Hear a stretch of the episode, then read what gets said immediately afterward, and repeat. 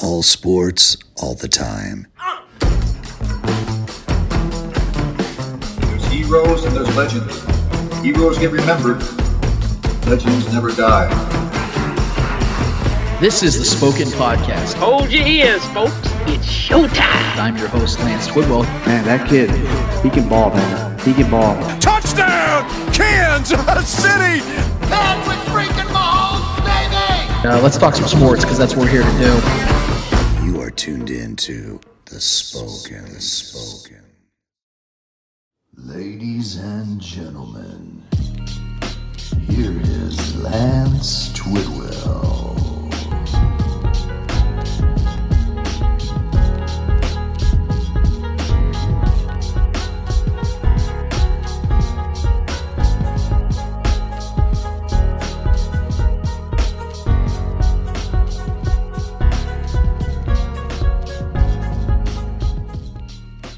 This is the Spoken Podcast. I am your host, Lance Twidwell, here inside the Spoken Studios with my guys Trevor Twidwell good? and Eddie Ortiz. Yo, yo, yo. Episode 134 in full swing, full motion. Man, we are so excited to be here, guys, with you this week.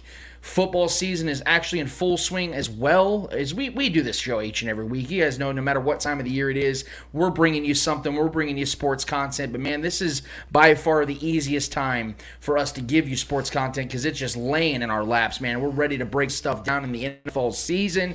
Whether you're YouTubing, you're live streaming, or you're podcasting, we thank you for being here with us at the Spoken Podcast. Man, I, I'm going to tell you guys right now.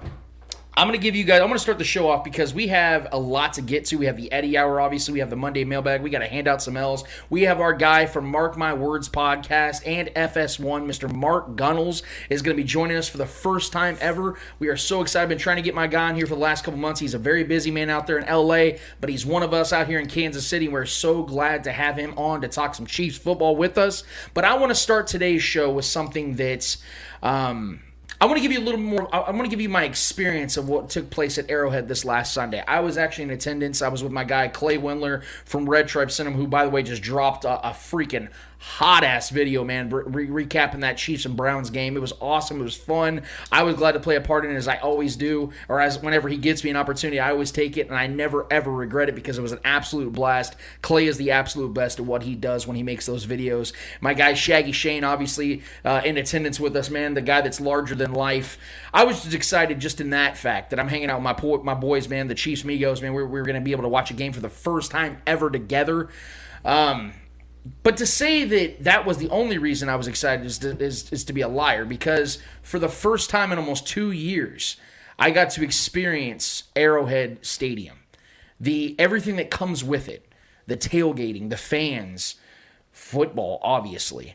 And I'm to be honest with you, I was not ex- I, I I was not prepared for what was to happen, not just in the game, but everything surrounding it. By the end of the game, I felt like, and I talked about this on Shaggy Shane's show directly after the game. I, I was so spent physically and emotionally. I felt like I played in the game. It, was something that I felt like a lot of fans weren't in shape for either. Like the players you saw, like we heard Tyrann Mathieu, he wasn't physically conditioned and ready to go because he had missed practically the last two weeks due to COVID related issues. But I felt like I had the same symptoms, and I sat on my ass for the majority of this game. That's the kind of game and experience we had out there. And I think it goes without say for anybody that wasn't out there. I know the majority of us that are watching this probably weren't at uh, Arrowhead Stadium on last last Sunday. It, it was something that I and I've been to Arrowhead at least sixty times in my life. I don't know if I've ever experienced that because of the fact that we were all so ready to get back to what we loved doing. And it was nothing short of incredible to see everybody out there. I miss the people so much. I miss the experience so much. But I don't want to take away from the game in itself because the game in itself is something that I think is a testament and a testimony to everything that we know about this team in the Kansas City Chiefs. I've been saying all offseason, I've actually been saying for the last couple of years, that the thing that the only team that can beat the Chiefs are the Chiefs.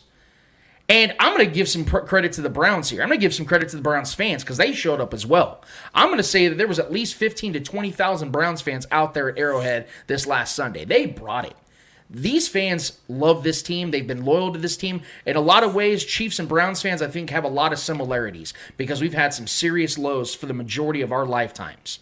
And the Browns and the Browns fans feel that they're finally on that up and coming area where the Chiefs are now at and have been since Patrick Mahomes took over in 2018.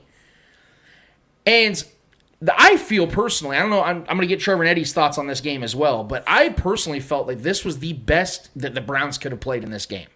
They I mean, you you again. I'm going to bring up the fact that the energy at Arrowhead Stadium was unbelievable, guys. It, before the game started, when Patrick Mahomes, Tyreek Hill, and Travis Kelce came out of that tunnel, my ears were already practically bleeding at that point. Man, it was so freaking loud and raucous in that stadium. I felt there was no way the Browns were going to be able to come in here and be prepared for that, and they hung tough. In fact, they were bullying the Chiefs for the first two and a half, three quarters. They were absolutely bullying the Chiefs. They were playing great football. Baker Mayfield was extremely efficient. The run game was extremely efficient. Their offensive line was extremely efficient. Their defensive front seven was extremely efficient. They gave the Chiefs everything they could give them. And it did not matter. I'm going to be honest with you. For the first three quarters, I'm sitting here going, this could legitimately be the first loss that Patrick Mahomes suffers in a September game. It really felt that way. I'm not going to sit here and pretend that I was the guy that was sitting here saying, nope, nope, there's no way the Chiefs are losing this game. I was seriously preparing for that. I know my guy Eddie was too because we were texting about it, and uh, he was prepared for it by like the first quarter. But nevertheless, nevertheless, I was preparing myself for that. So I'm not going to sit here and say I was a doubter, but I was trying to be a realist because I realized in that moment the Browns are, are, are a worthy opponent. But see what we know each and every time, because the Chiefs throughout the last three, four seasons have faced plenty of worthy opponents. But the end result tells you why I feel the way I do and why I know what I know. That at the end of the day, the Chiefs have something that no other team in the NFL has. It's Patrick Mahomes. And I don't mean to oversimplify this. I don't mean to be the guy that sits here and says nothing else matters because other things do matter. A lot of other things could have went in the, in the other direction, and the Browns could have still won that game even with Patrick Mahomes having the effort that he had at the end of the game. They still could have won that game. A few things had to go right. Juan Thornhill had to make two crucial plays on the defensive side with breaking up that pass and creating that fumble on Nick Chubb earlier in the game and Ben Niemann retrieving it. Those things had to happen. I'm not going to sit here and say it was all Patrick Mahomes, but the ultimate X factor is always that. You've seen it in every single game they have faced the other teams in the AFC that are trying to represent the AFC in the Super Bowl. This is the ultimate deciding factor. You're seeing what he does with Tyreek Hill, what he does with Travis Kelce, how he's able to keep his team focused in games and in moments when it, when teams most of the time crumble. You saw the difference between him and Baker Mayfield. And again, I'm going to give Baker Mayfield a ton of credit. He had a good game. I think he completed 75% of his passes, which is the same as what Patrick Mahomes did. But what was the difference? In the fourth quarter, when things started to really tighten up and the Chiefs made a comeback and they were still trailing, Baker Mayfield could not make the plays he needed to make in the crucial moments, whereas Patrick Mahomes did.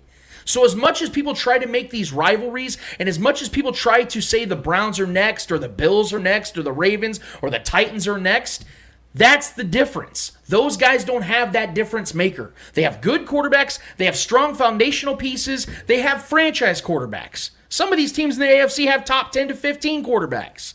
They don't have the guy. They don't have the one that is the ultimate decision maker as far as who is going to represent the AFC on an annual basis. Not to mention the fact that we're talking about a team that is led by Andy Reid, who right now is five games, five wins away from taking the fifth spot all time in coaches coaching wins from Curly Lambeau, who is four playoff wins away from being second all time. And I don't know about you guys. I know that Andy Reid isn't a young guy by any stretch of the imagination. But we know that he's only in year four with the Patrick Mahomes era. And this is why I've said numerous times I think Andy Reid, in some sense, his career is just getting going.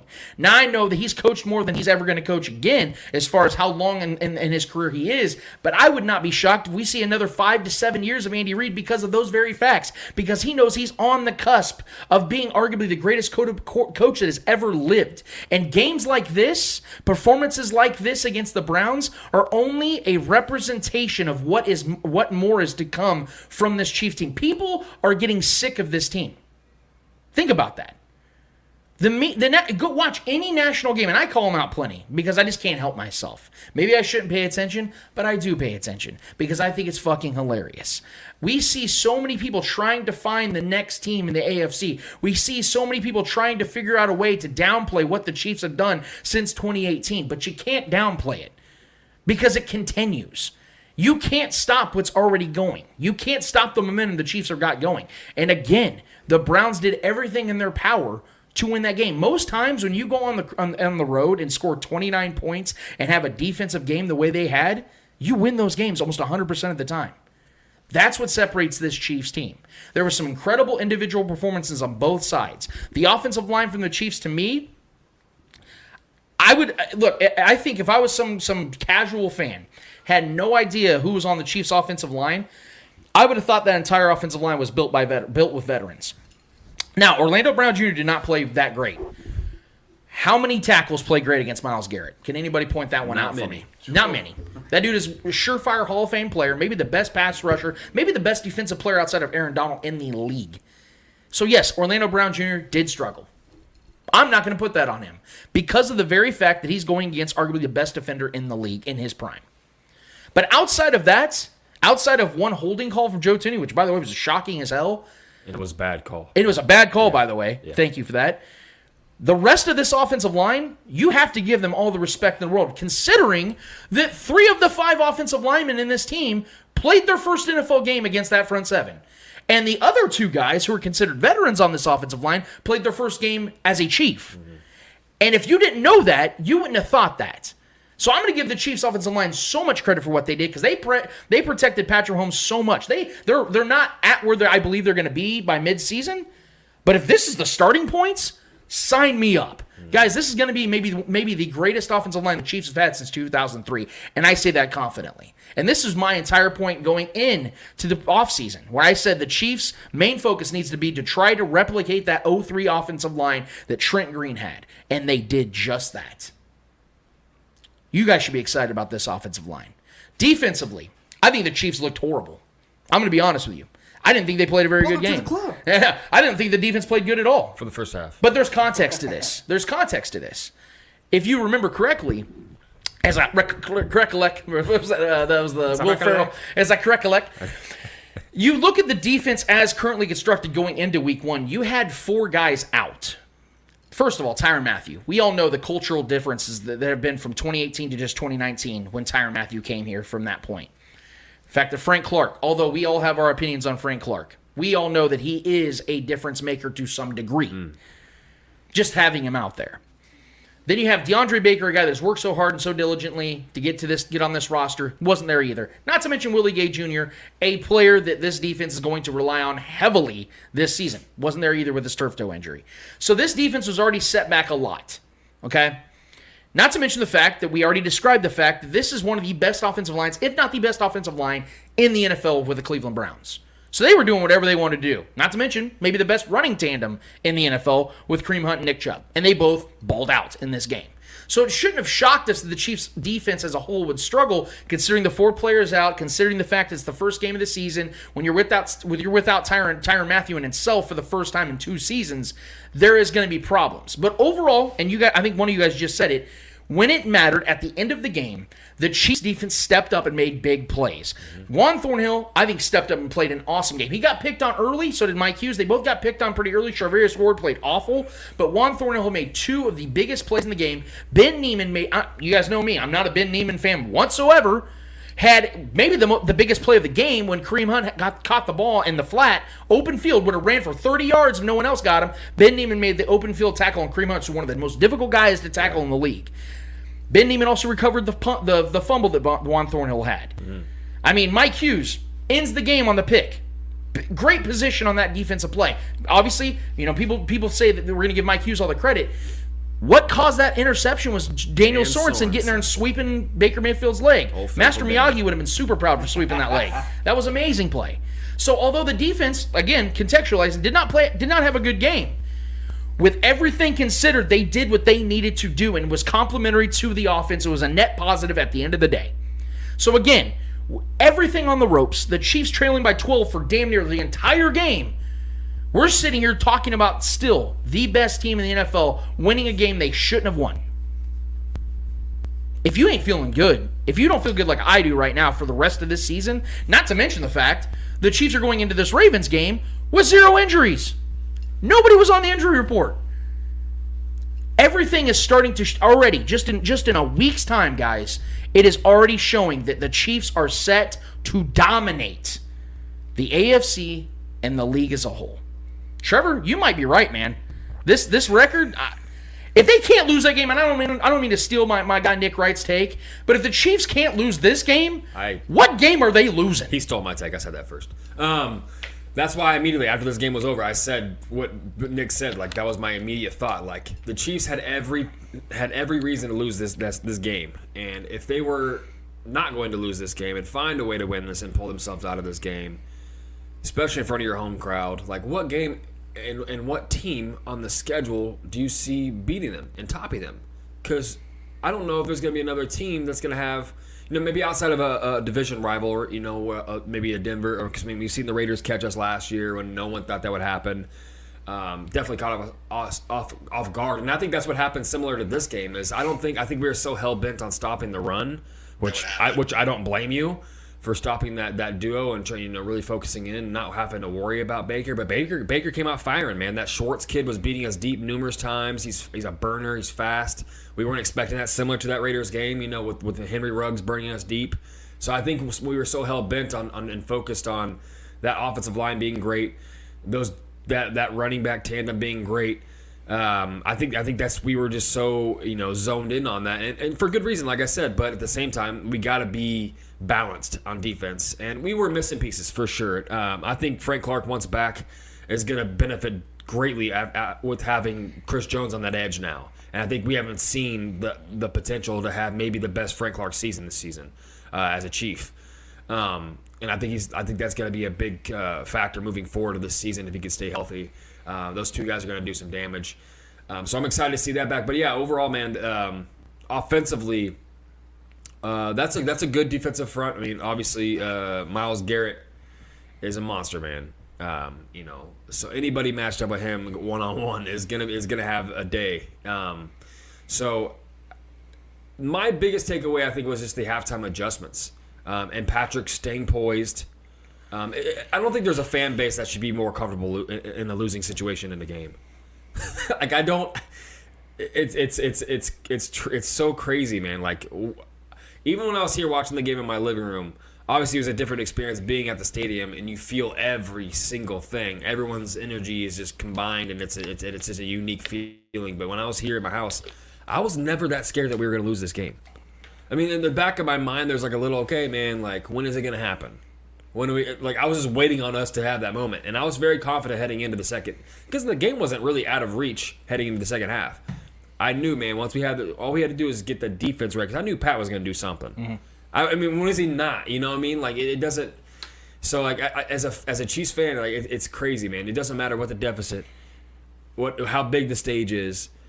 There's always that that confidence in the back of our mind, like okay, something's going to happen.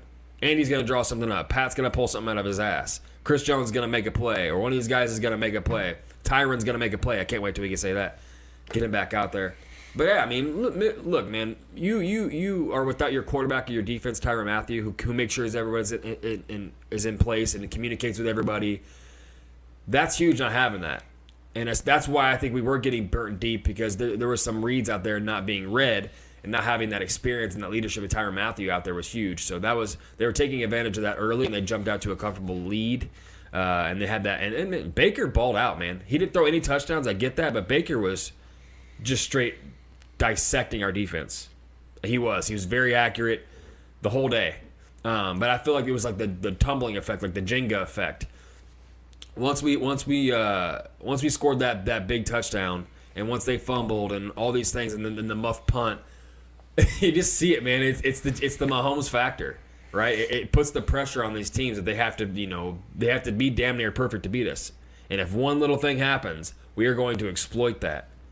And very few teams can really do that. A lot of teams, when they're down like that, and the you know, and the, and the pressure's on, and you're supposed to be this great team, you know, uh, Pat just Pat just finds a way to overcome that pressure, and he invites it. To be honest, and I'm thankful he's our quarterback. So it was a great game. It really, really was. It was a fun game. I wish I could have been there. That was an experience, I'm sure.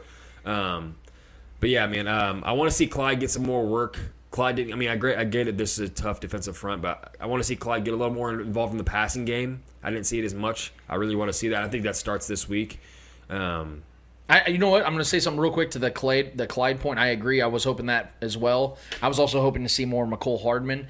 I think the biggest issue with that though is that in game and Mecole Hardman broke it down. I, I got I got to give Mecole some serious credit because he's been quoted the last couple days and he's been saying some really logical things. he knows the facts. Okay, he says that look, if Tyreek Hill and Travis Kelce are open and Patrick's throwing them the ball, who am I to sit here and try to get in the way of that? Who, if they're open, throw them the ball. They're two of the best receivers in the NFL. Yeah. Two of the five, in my opinion. I think they're two of the five best receivers at this point in the NFL. They're at that point. So if you can get those guys, if Travis Kelce's open on every single throw, Clyde Edwards Helaire and Mecole Hardman are just going to have to continue doing their job Yeah. and allow those guys to continue to eat because we know that this offense is at its best when both those guys are eating. And they were eating all day long. No matter how bad the, the Chiefs' offense looked at times early in the game, Tyreek Hill and Travis Kelce were open and they were getting the throws and they got in rhythm. And that's why I think ultimately it paid dividends hmm. for why they made the run at the end of the game because Patrick already got those guys in rhythm and their confidence was already there against a stout defense. Yeah, and I mean, we've seen it. I mean, outside of the last, last year's Super Bowl, which isn't really a great comp, but just because the defensive line was getting at Pat so much, it wasn't that, that they were actually shutting Tyreek Hill and Travis Kelce down. Pat just simply had no time to make, make plays. But when you get Pat time to make plays, there it is impossible to shut both of them down simultaneously. Yep. You have to pick one or the other. And if you pick one or the other and you double team Kelce, that leaves a 74 yard touchdown on the board for Tyreek Hill because he's getting single coverage. And that is a mistake every single time unless Pat overthrows him or underthrows him. Tyreek's going to get open on a on a single coverage. You're not staying with him on single coverage. So it is it's such a rare dynamic that we have in this offense within the elite play at tight end and the absolutely elite athleticism at our wide receiver one spot, and then Mecole Hardman being an elite athlete as well, being that third option guy. Uh, will he will have huge games this year. Um, but yeah, man, I was uh, like I said, it's just one of those. As a Chiefs fan, it's a rare thing. Like when you're down, it, it, it's never much of a real worry for you know for the casual fan maybe yeah you're like ah you're, you're you're freaking out I, I just never I never had that like deep like ah I think this game's over I never really felt that it had it had to be over for it to be over for me like I had to see the final seconds tick off the clock for me to accept accept that game was over because with Pat man it does not matter um, especially going against Baker and, and, and you know these other teams that are supposed to be great. That's how I feel heading into this Baltimore game, and we'll get to that. I know, but like, it, there's just I have this unwavering faith in Pat. Man, he's in, he's he, you know he's proven it. So uh, yeah, great game, great defensive adjustments at the half. Chris Jones came out there and set the tone, got him a couple sacks. It was great to see that. He's on great pace this year already. He got coming off the edge, getting the two sacks already. I'm super happy for him. Against a great offensive line. Wait till you see what he's going to do against some of these shitty offensive lines, some of these quarterbacks that crumble and under pressure. Chris Jones is going to eat this year, guys, and I'm excited for it. Um, yeah, man, great win. Uh, like like you like we started off with, you know, saying like you know if they if they can't drop this game, if they overcome this game with all that pressure and everything stacked against them, a rough start, the other team playing damn near perfect until the final minutes, who's going to beat this team, man? Yeah, what a game that was. It was uh it was pretty pretty uh pretty good. Um with the defense, the the defense likes to uh start the season I guess every year uh slow. They like to pick Feel it out. up. yeah, they just like to pick it up in the second half for some reason. And that was the same model last year and the model in the Super Bowl year and the model the year before that. So I don't know what it is that this defense just doesn't like to show up in the first half. Like th- there was there was plays out there that they, they just got smoked. Uh, Baker Mayfield was just throwing dimes, and it, it there were uh, Chubb and uh, Kareem Hunt were just running like it wasn't shit. Like there was no defense there.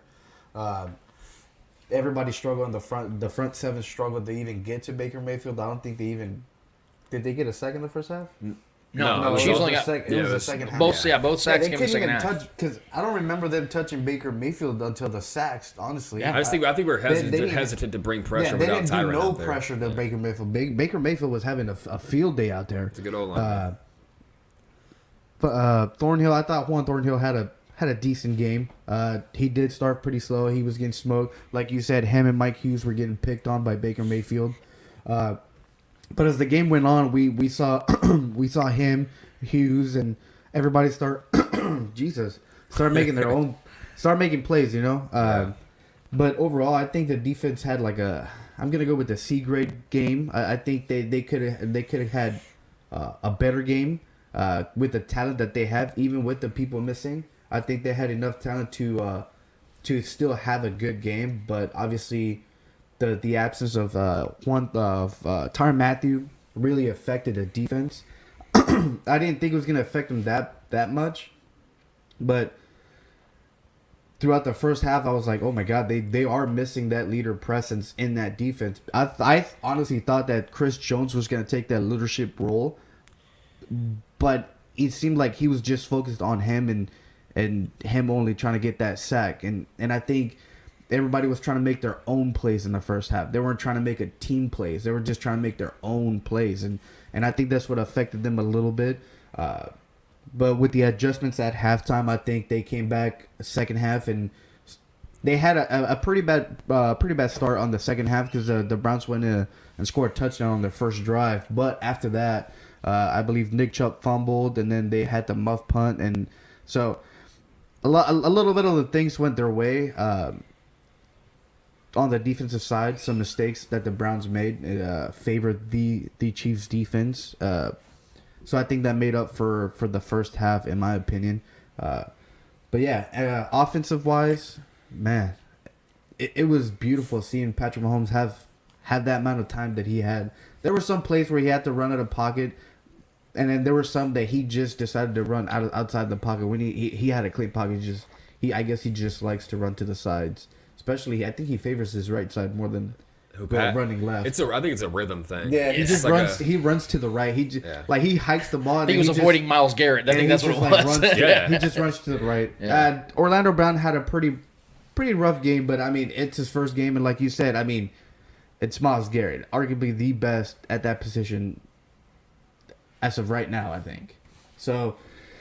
You got to give uh, Brown Brown some credit because there were there were some plays that he made that kind of you know put a little bit of stop on on Myles Garrett, uh, slowed him down. Yeah. Uh, which is I, I think the only thing you can do is just slow him down. He'll eventually get to the quarterback. Yeah. Uh, offensive line was fantastic. Uh, the the Niang, uh, Smith and Humphrey. Trey Smith, pancake papa, Oh, baby. dude. I loved Humphreys, bro. Sometimes he was taking two defenders at once. I don't know if you've seen that, but he was taking up two Creed's at the a- same time. I told you guys I met I met Humphreys uh, is- I met Creed Humphrey's family before the game at the tailgate, and his dad was like an, like an albino Hulk. I mean, his dad was bigger than Creed. It's it was stupid. I thought It he would be the specimen of his Yeah, family. it- his family was he, huge, he man. had an amazing game. I don't way- think he, he he I don't think he let let any pressure. there was zero pressures. Zero pressure. Creed zero, Humphrey, sacks. zero Yeah. Pressures. I was gonna say, did you guys watch the uh, the mic'd up with Travis Kelce? I did not. Yes, I did. Oh my Yes, god! I need to watch it. I do. I the didn't- best, the best part is, I'll just, I'll say right now, the best part of the video is, obviously throughout the video, he's him and he's like hyping up Creed the whole time, Yeah. trying to get him like the juices flowing for Creed. It's hilarious. Like their little like relationship is funny throughout the video. Um, but the part that where, where the 74 yard touchdown was thrown to to to Tyreek, Tyreek, yeah. you can see they're, they're like simultaneously showing uh, Pat rolling out to the right, and Travis is like looking at him. He's like, "Oh shit!" and then as soon as Pat throws it, uh, uh, what does Tra- uh, Travis says? Tra- uh, Travis goes, "See ya," or something like that, or, or is- I think he says "See ya" or something like that. Dude, it's just you gotta watch it. It's so I good. I I haven't the whole seen it. I video is to- hilarious, bro. Well, and let- let's and let's. I mean, I'm going to agree with both you guys. I, I didn't like the way the Chiefs came out defensively. Mental the mentality was. I understand Yeah. not having Tyrann Mathieu is is obviously a humongous loss. But we talked about this last week about how I think the Chiefs were able to still be able to bring pressure. Like I said, I thought Chris, jo- I thought Chris Jones for a fact was going to take that Yeah. leadership role because he But there was is- zero blitzes for the first Yeah, half. and it's hard for an, an edge rusher to, to, to be the leader of the defense. Uh, You have one goal is to But- get to the no, I quarterback. get- I get it, You but- don't see the offense from afar. You're not reading No, I. I know, really. I know, but I'm saying that leadership role, like, hey, let's fucking put uh, you know, Like rah rah. Mean, he's always rah rah, but pump him up. You know, like hey, let's do this. Fucking let's. that's what Tyrann is, man. Yeah, that's, but that's what I'm saying. I, I, like thought this. I, I thought I thought Chris Jones was gonna take that that leadership role. I thought he was gonna get into his defense, be like, "Hey, you fucked up. Make sure you do this." Or, Sacks, guys, come on. yeah, so I I honestly thought he was Yeah. gonna because he is that superstar. Yeah. Outside of Tyrann, it, it's Chris Jones, and he is that. He should be the second leader of that defense. It's gonna be Nick Bolton soon. Well, that's that was the next thing I was going to bring up is the fact that I felt that although Nick Bolton didn't have a great game by any Second- means, second he made some pretty key plays too. That I think is going to add some comfortability with the coaching staff to trust him. His first game, he looked and, comfortable and big, there. yeah, on third downs and, and and big moments on the games because Ben Niemann's always going to be that safety valve for some reason that this team wants to go to and go to that well every time. And with Willie Gay being out for the next two to three weeks. You're you're going to need Nick Bolton to play well, especially against a Ravens team that's going to run the ball. I believe effectively, no matter who they have out there. I think that you're going to see that. I think it's what was it over 40 straight games now. The Ravens have rushed at least 100, 100 yards on the ground. That's an I think it's an NFL record if I'm not mistaken, or Well, at least it's to, leading the the league more- by the more. Lamar throws, the more Yeah, lose. so We'll so with there. this Browns team that we knew was going to run the ball effectively, to see Nick Bolton still go out there and get tackles for losses in his first game, the moment not being too big for him, I think speaks volumes about how this defense got him going. And Spags, I think, really dialed it up late in the game, which was everything to this to that because you saw Baker Mayfield the moment he got pressured, he crumbled, which is why I was frustrated because I understand all these pieces that were out, and I know that the defense made the play moments and key moments.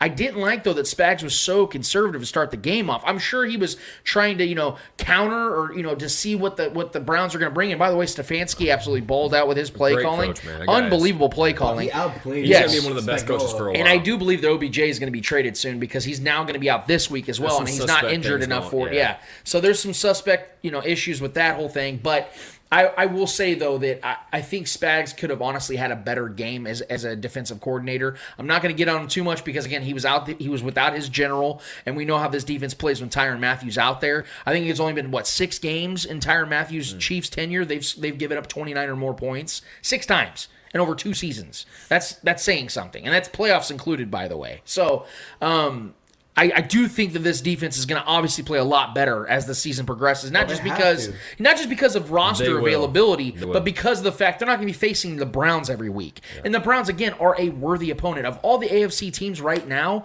They probably are the best matchup for the Chiefs because you see the way that the Chiefs have played against the Ravens, the way they played against the Bills, the way they played against the Titans. I know the Titans won in Week Ten in, in 2019, but literally everything went wrong in that game for the Chiefs to for the Titans to even win the game. Yeah, Patrick so balled the fuck he had out of that game. 446 Yeah. yards and three touchdowns in that game. They should have won. touchdown he did. Yeah, it isn't a matchup thing as to why the Titans won that game. And if you saw the way that the Titans defense played against the Cardinals this week, I don't think they're going to be that bad all year, mm-hmm. but you see the deficiencies. And so if you look at the AFC landscape right now, the only team that gives the Chiefs an honorable matchup to me is the Browns. And again, to bring up my entire point of bringing up this entire game is the fact that that I feel that the Browns will, I don't think the Browns will play the Chiefs that good again. I really don't. Mm. I don't think you're going It to was a see damn near perfect that's- game. Yes, they played a damn near perfect game. They had dude, they did have two turnovers, and those did cost them. Yeah. Well, yeah, the punt because they didn't turn the ball over. There was a punt, but he deflected it. The point is, is that I don't think the Browns could give a better effort than what they did, and they're not going to be as healthy. Because let's say they Arrowhead. face e- let's say they face each other again. Yeah. We're talking about 18, 19 weeks at the earliest from now.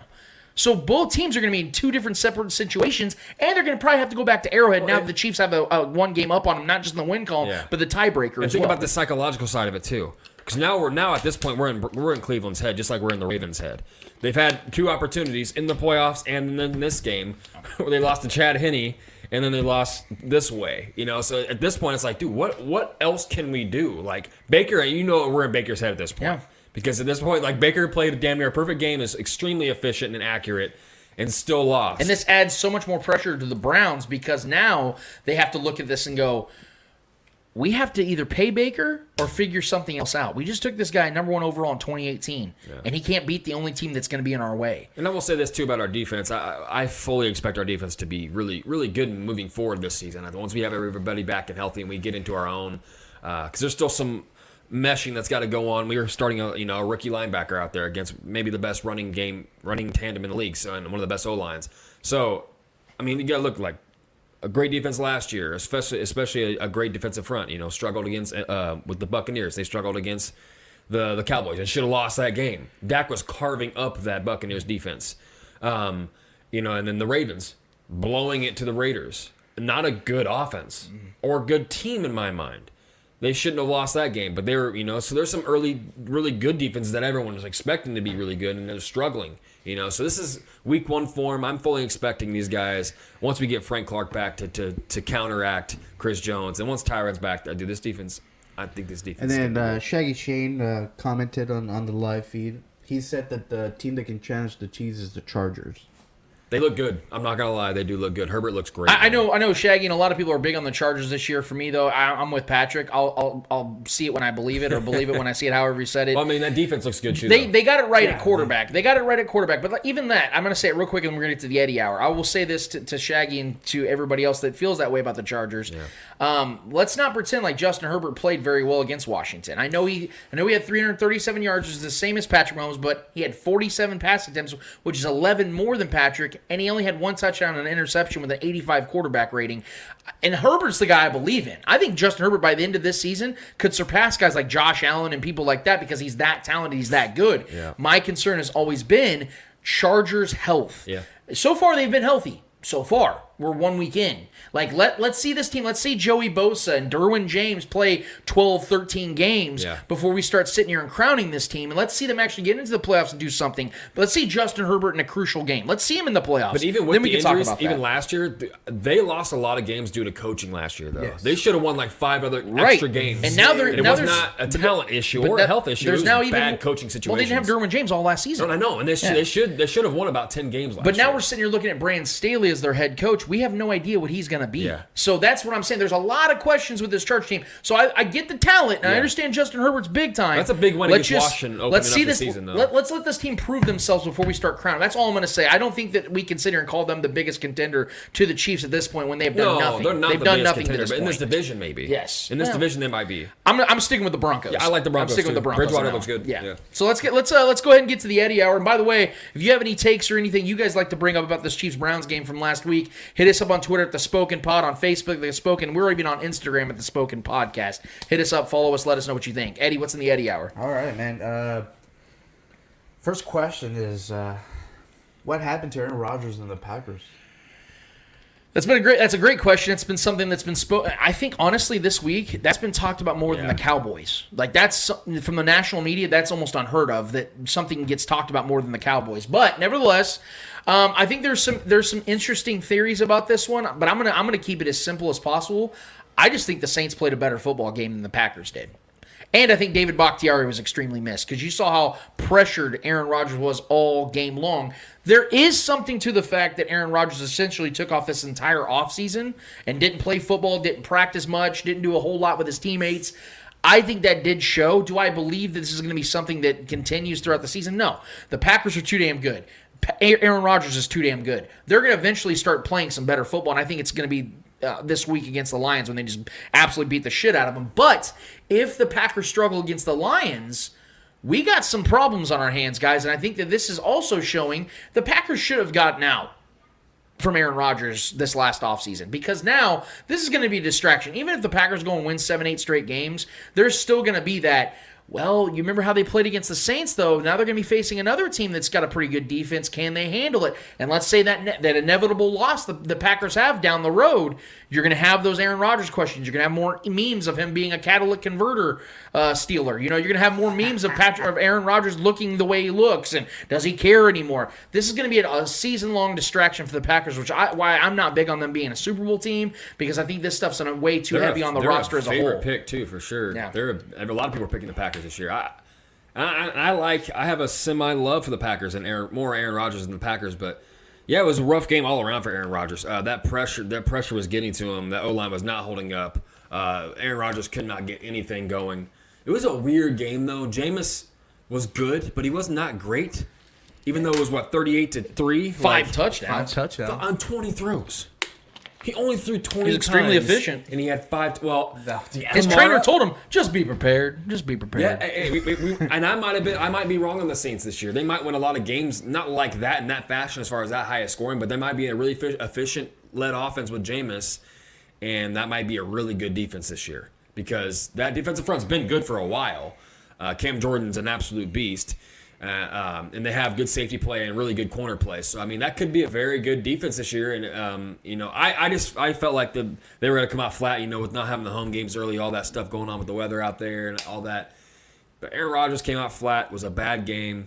But if you if, you're Aaron Rodgers, if you're and you're gonna have you know maybe a career worst game, week one's the time to do it. You know, I mean, it's it, it- a lot of teams fall flat week one. It is what it is. Aaron Rodgers typically plays well against the Saints.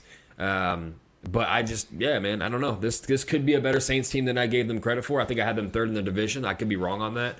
Um, it was just one of those games where it just got away and there was no getting it back. And I don't think this, Packers roster is good enough to.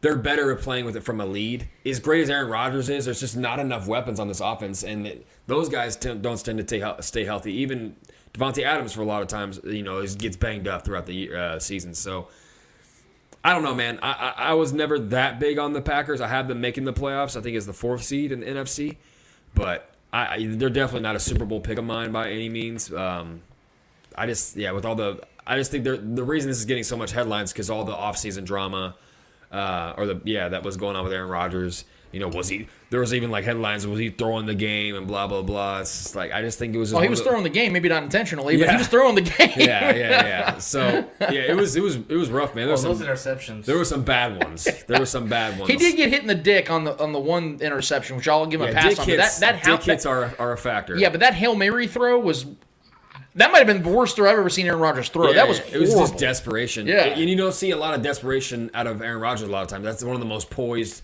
relaxed quarterbacks of all time. Um, the guy stays cool under pressure a lot of times. So uh, yeah, it was just it was a train wreck from the jump, man. The Saints just owned him, and the Saints didn't have to do much. It just it just looked like everything came easy to the Saints that game, and then Jameis was just reaping all the benefits, throwing only twenty times with five passing touchdowns. Was, Man, and Yeah. I was reading somewhere that uh, Jameis Winston, uh, the touchdown he threw, I think traveled over 50 yards in the air, and he pretty much beat Drew because Drew Brees, Drew Brees nev- never, never, had did, yeah, fifty ne- air yards in, in his entire career in the Saints. which is fucking That's that wild. insane. Yeah, I heard that stat too. I was like, "What? Drew Brees never had a fifty-yard, Yeah, 50 like, yard ball what? his whole career with the Saints." And then the other one was, uh, I think this is Aaron Rodgers' biggest defeat. I think I was reading that. Yeah. Dude, this is his biggest loss. Yeah, yeah, yeah. That biggest deficit for sure. I mean, thirty-eight to three, like it was ridiculous. Yeah. All right. Next question: Is Heinicke the QB to lead Washington to the playoffs this year? I think yes. Um, I, I I posted this poll on our uh, Twitter and uh, Facebook feeds about whether people believe that he's a legitimate starter. Now, I don't want to be I don't want to be prisoner of the moment about this one game. Which, by the way, the Giants absolutely blew this game. Let's not sit here and act like Washington just won it outright. That offsides penalty was just And that crushing. interception behind Heinicke was bad. But I will say that I saw something in Heinicke, man, that I feel gives the the Washington football team a lot of promise.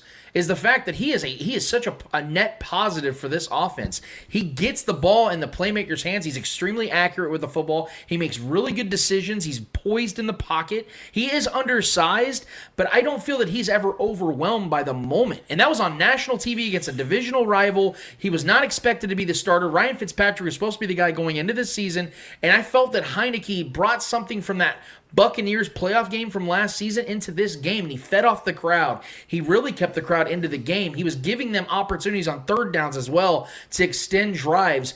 I'm not saying Heinicke is going to be like this truth, like where he's going to become this, you know, 10, 12 year quarterback in the league as a starting quarterback. What I am saying though is we've seen things like this happen where guys that no one knows, no one expects to be great, all of a sudden become a franchise quarterback. So I'm open. I'm open to the idea that Heinicke can become a franchise quarterback. I think it's extremely early to say that, but from everything I've seen from him to this point as a member of Washington, has not been negative enough for me to doubt him. So I'm going to give him some credit for what he's done for this team, and I do believe he is a guy with what I've seen so far can lead this team and allow the defense to be the the front runner of what makes this team successful, and allowing Ron Rivera and Jack Del Rio run that defense, an elite defense that's going to get better as the season progresses. So yes, I think he's that guy. I don't. I don't I'm not gonna even think of the idea that if he's a franchise guy yet. Um, it's it's. I like him. I like what I saw. He's making some tough throws, especially that one to Ricky Seals Jones. That was an, an incredible sequence. Uh, great catch and throws, incredible. Um, uh, but we, we've seen guys like this come in um, that don't really have any pressure because they're not supposed to be there. But once they realize that they are the guy and like you know the weeks go on and they are the guy and then there's the pressure starts building up because there's actual expectations for them now. That's when it changes. That's when you see if they actually have that internal fortitude to be a guy. Franchise guy I, he's definitely not in the plans to be the franchise guy. That was supposed to be fitzpatrick this year. Fitzpatrick was supposed to be this guy the guy this year. This is similar to me to when like a, a coach gets fired midseason interim coach comes in and all of a sudden the team has new juice because there's like a new voice and there's this and there's that but then that fades. Yeah, you but to that point though, that we've seen teams when an interim coach comes in and, and, and coaches the team well and they have a good record, they end up becoming the coach. Yeah, and just like of those fall quarterbacks. flat, though, I know, but I'm saying like we season. saw we saw Tony Romo, an Because undrafted player. Tony Romo, who's an undrafted player that no one expected, Hmm. replaces Drew Bledsoe, who got injured. Then became the franchise quarterback for a better part of a decade. Yeah. I'm just saying, like Heinicke wasn't the guy, but there's a reason why they didn't go and sign somebody else or trade for somebody else. They went and got Ryan Fitzpatrick, and kept Heinicke. I think there's a reason for that because I believe they believe Heinicke can step in and be that guy. You're right. It's too early to call him a franchise guy. It- yes, without question. Yeah. But would it shock you if in six games the football team is you know five and one? Of would course. it shock you? No, yeah, I've seen worse quarterbacks win. Um, I like him. I like him a lot. I like I like his attitude. I like he's you know he's like this traditional like American boy. Like has that good vibe to him. He like you can tell he has that winner's mentality in him. Um, and he's kind of perfect for Ron, Ron Rivera. Honestly, he he runs a tight ship. Uh, doesn't do too much, but he's very athletic, sneaky athletic, very mobile. I like his game. I just don't know like once expectations become a thing and he's expected it, and that was a great performance. But now the teams are on board with him, or now the fans are on board with him. I mean, so you know once the fans are on board, the coach is expecting you to be. But he's in a good spot. I will say that he's in a good spot. He's got perhaps a top three defense in this league, a good offensive line, good offensive weapons it, it's it's a, it's a formula for success in this league, and I think I still think they won a lot of games this year. You know, with Fitzpatrick, and it, honestly, look, youth is a factor too. Fitzpatrick got hurt because he's getting up there in age, man. He's he's he's been around. Uh, so Heinicke has the ability to he has that escape to him a lot better than Fitz does. So that and you know extending plays without all, those playmakers out there could be a big thing for them, um, and it showed. Granted, he should have threw that game away with that interception. The Giants should have capitalized, but the Giants countered that and said, "Hold my beer." So, you know what I mean? So Daniel Jones did, did what he does best, and you know, fails. So Heinicke, man, kudos. That was a great game, great game of football. Honestly, it was fun to watch, and um, I think Heinicke could definitely win double digits games this year. And I, I still feel confident in my pick with Washington this year. Ooh. As long, well, you don't have them deep in the playoffs like Lance does. So I have him in the NFC Championship. Yeah, I don't have that. I do. I do. I, I I still like them a lot. you still though. believe in that? I still do. Because I mean, you didn't see much of a drop off from what Fitzpatrick brings. Like, could if Fitzpatrick had 306, it was a 346 yards and two touchdowns and a pick. Yeah. No, Yeah, I think I think Heinicke he's did got the same just as much thing, yeah. or more talent than Fitz. I, for me, it's the psychological part. Gotcha. This kid knows I'm not supposed to be here right now, which can be. It depends on the individual. People can take that and run with it. Mm. Yeah. Or some people can take that those expectations and crumble. Washington's one of those few teams in the league, though, that, that doesn't in a good rely on their quarterback He's to be the spot. end all be all. Yeah. They're a lot like San Francisco, which is why I compared them to San Francisco Yeah. from 2019. The Jimmy Well, Garoppolo was just being efficient, letting Yeah. the run game and their defense do the job, and that's why they got to the Super Bowl. No, man, I can I can see it could be like a Colin Kaepernick situation. Great defense, a lot of good weapons on that team, good loaded Yeah. roster from top to bottom, and they made a Super Bowl run Yep, with Cap. so, exactly. yeah. Man, back to back great games for Thursday night football. That's- Hey, I'm man. Can They're gonna hold a W for that one. I mean, I mean, what is it? Some shitty matchup next week, so it should be a good game again. I think it's like Jaguars and uh, I forget who it Titans, was. I think. Yeah, Jaguars and Titans or something like that. It was It's yeah. been- it's been- so it's probably gonna be a great great game. It's probably gonna be like you know, thirty-one to twenty-eight again. You know, Dude, thirty to twenty-nine. Game, that game on Thursday was fantastic. Yeah, it was good. and the, the Giants threw it all the way with the uh, offensive, co- uh, offensive, uh, what is it, foul or what the fuck do you call it? The en- encroachment. No, what the fuck? Do Oh, they call the it? offsides. The Or- offside. Yeah. That was crazy. Yeah, man. On the, oh, you talking about the field goal? Yeah. Where he missed it? And And, he- yeah, oh, man. And Shannon Sharpe was like, "Dude, you're standing right on top of the football. How the fuck did you like?" Yeah, that's that was bad. Unacceptable. That was crazy. All right, let's move into uh, Major League Baseball. So, the MLB has now made September 15th Clemente Day to celebrate the life and legacy of Roberto Roberto Clemente. Thoughts? I think it's overdue. I mean, if we're being honest here, I think we we got a guy that revolutionized the game in so many ways, just from a cultural perspective. He had one of the greatest arms in right field history. Uh, incredible hitter. I think that this guy should have been honored a long time ago, and I love the fact that we're finally doing this for a sport that's been around as long as Major League Baseball has been. I feel that this is something they probably should have done a long time ago. I, I, he retired what in the late '70s, early '80s, if I'm not mistaken. It's been a long time, and I think that it should have been done a long time ago. But I love that they're finally doing it. Yeah, I don't got much more to add to that. I mean, that's it's it's you honor your best players, and he was definitely one of the best players, especially of his era. Um, so yeah, the honor is due. All right, man. This is gonna be a tough question for you guys. Who is gonna win uh, the most? Uh, who's gonna have the most home runs after the end of this season? Guerrero Jr. with 46, because he has 46 right now. Perez has 45, and then Ohtani has 44. I think it's gonna be Salvi. I think Salvador Perez is eh, the, only thing that sucks is I think it's just gonna be where Salvi ends up breaking the record for the Royals, which is 48 set by Jorge Soler just a year ago or two years ago. I'm sorry.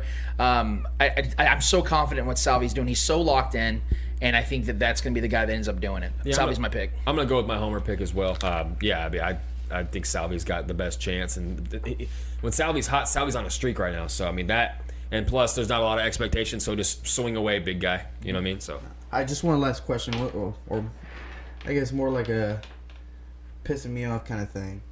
so, the first pitcher to 18 wins this season is the Mexican pitcher for the LA Dodgers, Julio Urías.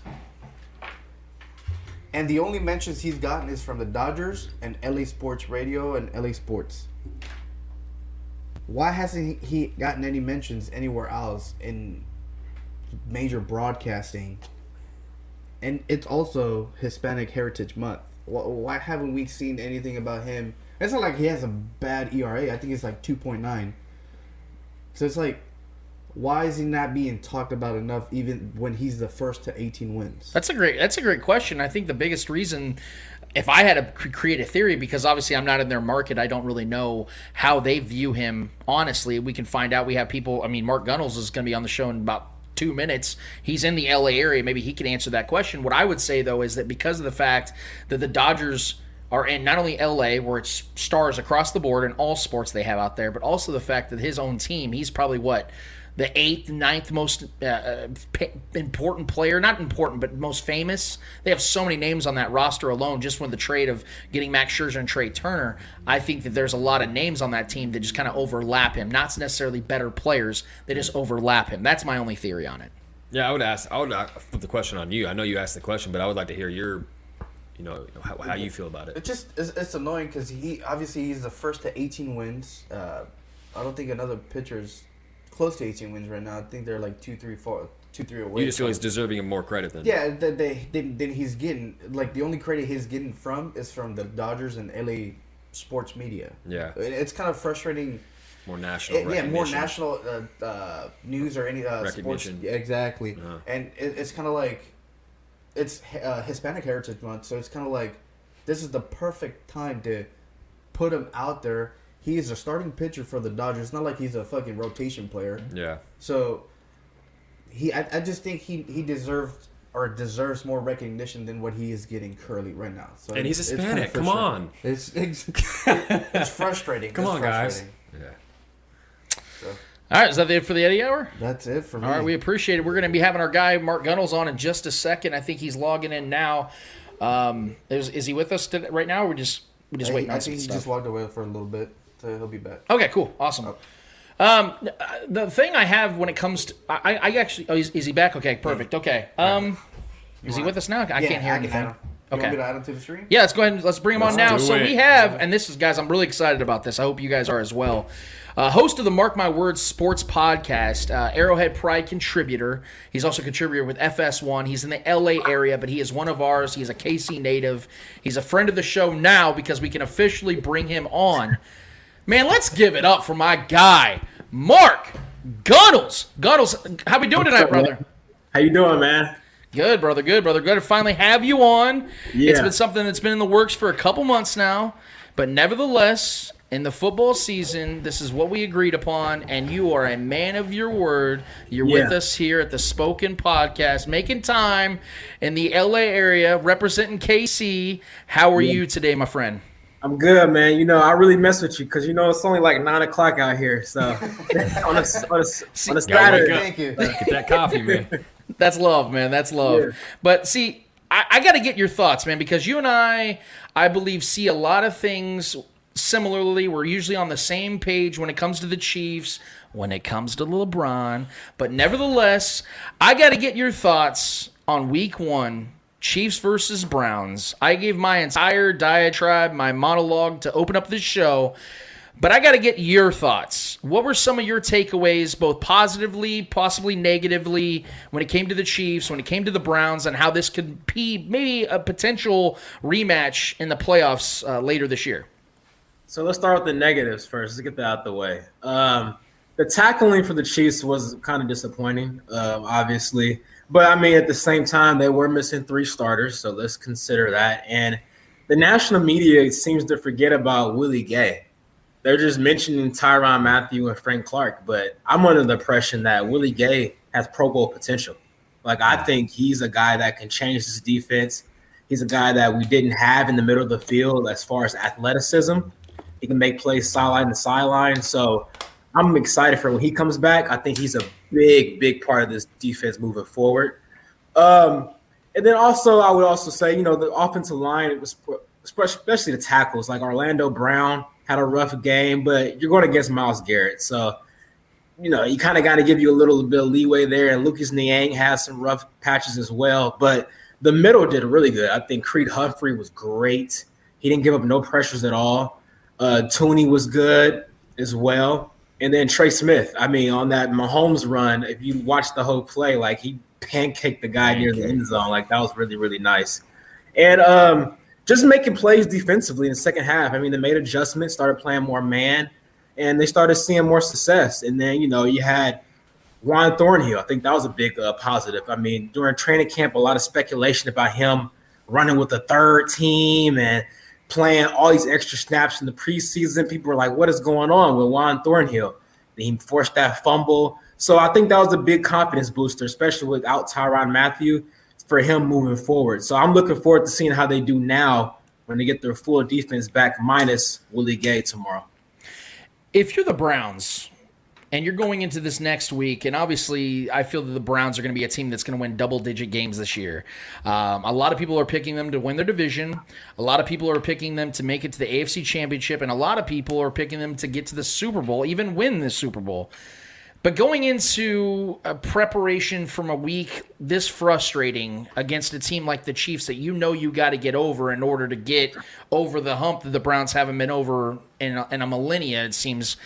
How do you get over that? I mean, if you're the Browns, how do you handle a loss in a game that you probably should have won in 99 of 100 different scenarios? Uh, you just got to move forward. I mean, you got to go with the mindset that you don't play the Chiefs every week, and if you see them again, you won't see them again until late January. So you just have to keep building. Uh, they play the Texans this week, so they should win that game easily. you look at their schedule, I mean, it's very, very favorable, uh, minus the games in their division and a couple outside. But I think they will win about 12, 13 games this year. Like you said, they're a really good football team. They have the best rushing attack. I mean, as far as formula, I mean, they have maybe the best formula to beat the Chiefs. Uh, run the ball, you know, ball control, keep Mahomes off the field, but the big question with them will be their defense. They have eight new starters defensively. And I knew week one, that's just not a good recipe against Mahomes and that Chiefs offense week one. But I do think by mid-season, you start to see that defense start to gel because they do got some very talented guys there. As long as they can stay healthy, I mean, I think they're going to be right there at the end in the AFC Championship game. We know that this offensive line is going to provide a lot of protection for Patrick Mahomes. I believe that one of the players that's going to benefit the most off of it is a player like Mecole Hardman being able to get into that second dimension, third dimension of the defense and get those long shots from Patrick Mahomes, who's going to have time in the pocket. But we also are anticipating Clyde Edwards-Helaire, who had a good season last season in his rookie year, to take that next step.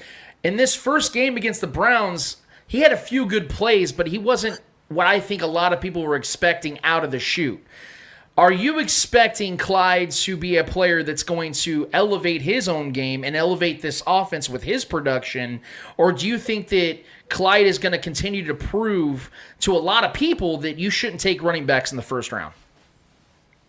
Well, I do think he's going to have a good season, but at the same time, I still would take a running back in the first round unless you're generational. Like I'm not taking a running back unless you're top five, top ten talent. I'm just not. So that's no disrespect to him at all. It just is what it is. But I do think he will have a good season. I think we will see him evolve more in the passing game.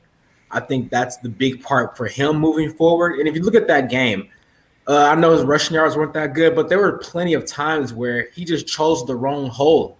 I mean, if you look at the film, I mean, he was running right into traffic when he could have bounced it out left or bounced it out right. So those are little things that do kind of concern me because you know it's year two now. We saw what he did at LSU. Those are things that I just wouldn't expect out of him at this point. But you know, it's only week one. I'm sure they saw the film, they went over it as well. So I do think he will get better moving forward. But I'm just looking forward to seeing him really more so in the passing game. Tyreek Hill had, I think, maybe one of the best games that we've ever seen Tyreek Hill have against the Browns. And if you've looked over the last 16 games, Tyreek Hill has put up better numbers on fewer receptions than DeAndre Hopkins and Davante Adams have in their last 17 games. In fact, Tyreek Hill has 10 more touchdowns in his last 16 games than DeAndre Hopkins has in his last uh, 17. We know that Tyreek Hill is an elite talent, but do you believe, and you're in the LA area, do you believe that Tyreek Hill is getting the respect as an elite wide receiver that we believe he should be? I think he's starting to. Uh, I think he hasn't been over the past few years just because I think people get blinded by his speed and they just look at him as, you know, he's a speed guy. He's a gadget guy. He's so fast, you know, but they're not looking at his route running. They're not looking at his hands or his ability to adjust to the football. But I do think we're starting to slowly get to that point now where people are like, you know what? He's just more than just a speed guy. Like this guy is an elite receiver. He's top three in the world, like no doubt about it. I mean, you mentioned the other two guys. It's him, Adams, and Hopkins. Those are the top three. I think that's tier one, and then after that, you can argue the rest. But he's definitely top three in my mind. I do think he's starting to get the respect that he deserves as a receiver, and he will moving forward. Looking into this Ravens matchup, we know how this usually goes. We see that the Ravens at full strength come into Arrowhead three years ago. I was at that game. Eddie and I were both there. And we saw a team that punched the Chiefs and punched the Chiefs and punched the Chiefs, and the Chiefs still prevailed. Patrick Mahomes on a fourth and nine, throwing a play that was damn near similar to what he did to the Browns just this last week, with a uh, you know r- running to the right, fifty yard throw. Tyreek takes it to the house, or at least almost takes it to the house. F it, Tyreek's down there somewhere. Yeah, t- just throw it down. Fuck it, Ty, he's down there. The, the, the, the point is, is the Ravens at full strength couldn't take down Patrick Mahomes, who was early in his career as well. Now that he has become a veteran of sorts with, I believe, the best roster he's had to this point in his Chiefs tenure. Looking at this matchup with the Ravens having a IR staff that could probably make an all pro team. I mean, that, that team is stacked in their IR list.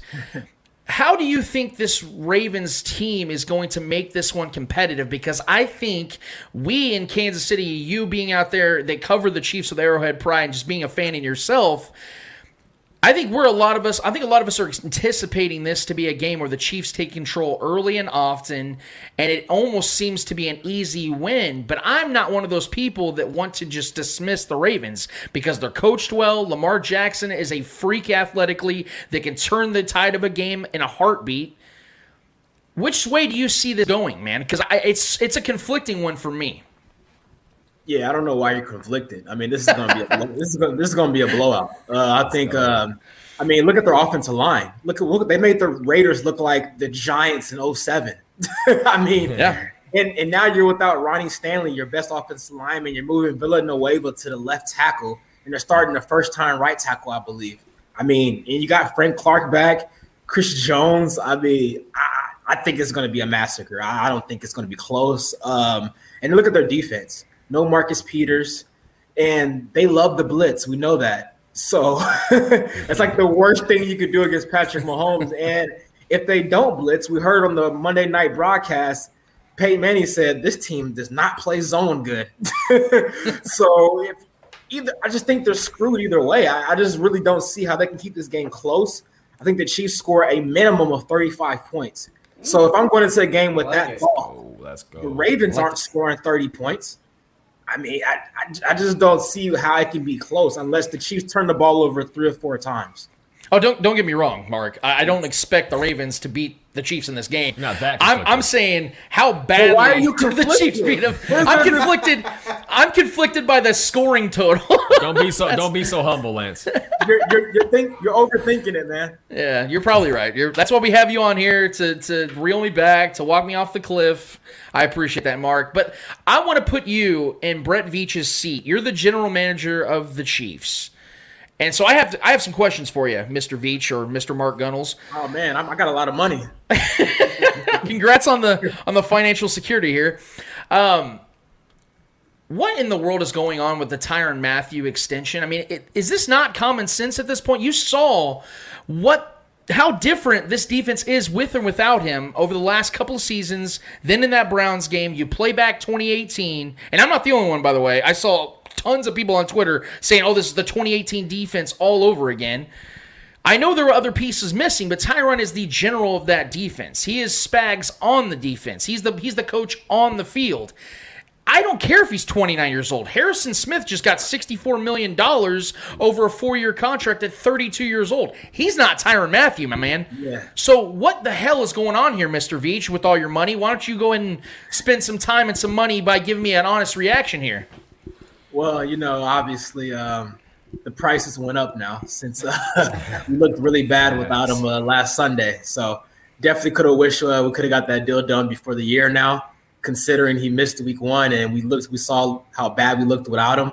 But you know, I think uh, you know, just to be very but unbuttoned right here, I'm gonna give you a very uh, not a cliche answer that I normally would give. Thank you. It's the Orlando Brown situation because you know I got to consider who I'm gonna get the tag to after the year, and hmm. I want to see how Brown looks this year because if he doesn't look as good as I think he will be, then I'm probably gonna tag him, and then hopefully we'll get a deal done with Mathieu after the year. But if Brown looks really good, he's young, he's a left tackle, he's protecting my most prized possession. Hmm. I probably have to give him a deal after the year and maybe tag Mathieu. I know that's not ideal. Mathieu probably will not be too happy about that, but at the same time, Orlando Brown is protecting the best player in football. And if he looks really, really good this year, I may consider tagging Tyrann Mathieu. Now let's transition from you being Brett Veach to Steve Spagnuolo, or as our guy Chris Jones likes to call him, Spagnolia. Um, how often are you going to play Chris Jones at defensive end, or rather edge rush, as opposed to his natural position, which is defensive tackle? Because we saw him go against an elite offensive line and get two sacks in crucial moments in that game. I can't imagine that trend's going to stop going against a banged up offensive line in the Ravens that we just saw, and Villanueva switching back over with his cement cinder block legs. How often are you going to play him this season at defensive end? Because I think he's proving a point that he can play at an elite level at that position. Yeah, I think it's just a matchup thing. It's, it's a week by week basis. It depends on the opponent and who we're going against at the tackle spot or who's in the inside. So, especially this week, you're going against Villanueva, left tackle, and then a new right tackle. I expect him to play the end positions probably 90% of the time this week. Those are the weak links, but it's a week by week thing. Okay. Now, I got a couple more questions for you. And this is kind of a layup, but I, I need to get your take on this because you and I, when we've been on Darren Smith's show, we didn't really get to talk about this. But I'm of the true belief, and I know because you and I almost agree all the time when it comes to Chiefs related issues. I think the only team that can beat the Chiefs are the is the Chiefs, and I know that sounds like a cop out, but I think they proved it in that Browns game when the Browns gave them everything they had, everything they could give them, and they still came up with the victory. I think the only way the Chiefs lose a game, especially in the playoffs, is if they beat themselves. They have horrible turnovers. They they they don't execute the way we know them that they can. If there's a team though out there in the AFC, please pitch it to me, Mark, because I can't find them. I think the Browns, from a matchup perspective, give them about as much of a fight as any team out there because the Chiefs, to this point in the Mahomes era, have outclassed Josh Allen every time they faced. They've outclassed Lamar Jackson every time they faced. The Titans did beat them in 2019, but that game was a complete farce. We know that the Chiefs beat themselves, and that actually kind of helps my point. Who is that team in the AFC that I that you believe is going to give the Chiefs a true fight to represent the AFC in the playoffs this year? I'm gonna push back on that a little bit. I'm not, I'm not gonna say this team will beat them in the playoffs because they're inexperienced. They haven't really been there before. But what about the Chargers? Uh, I think the Chargers present the biggest challenge as far as matchup wise. I mean, we saw last year. I know it was just week one, but Justin Herbert didn't know he was going to start until 10 minutes before the game. And if not for that interception, that rookie mistake, they probably win that game. And we play them next week, so we'll see how that goes. But I'm really high on Justin Herbert.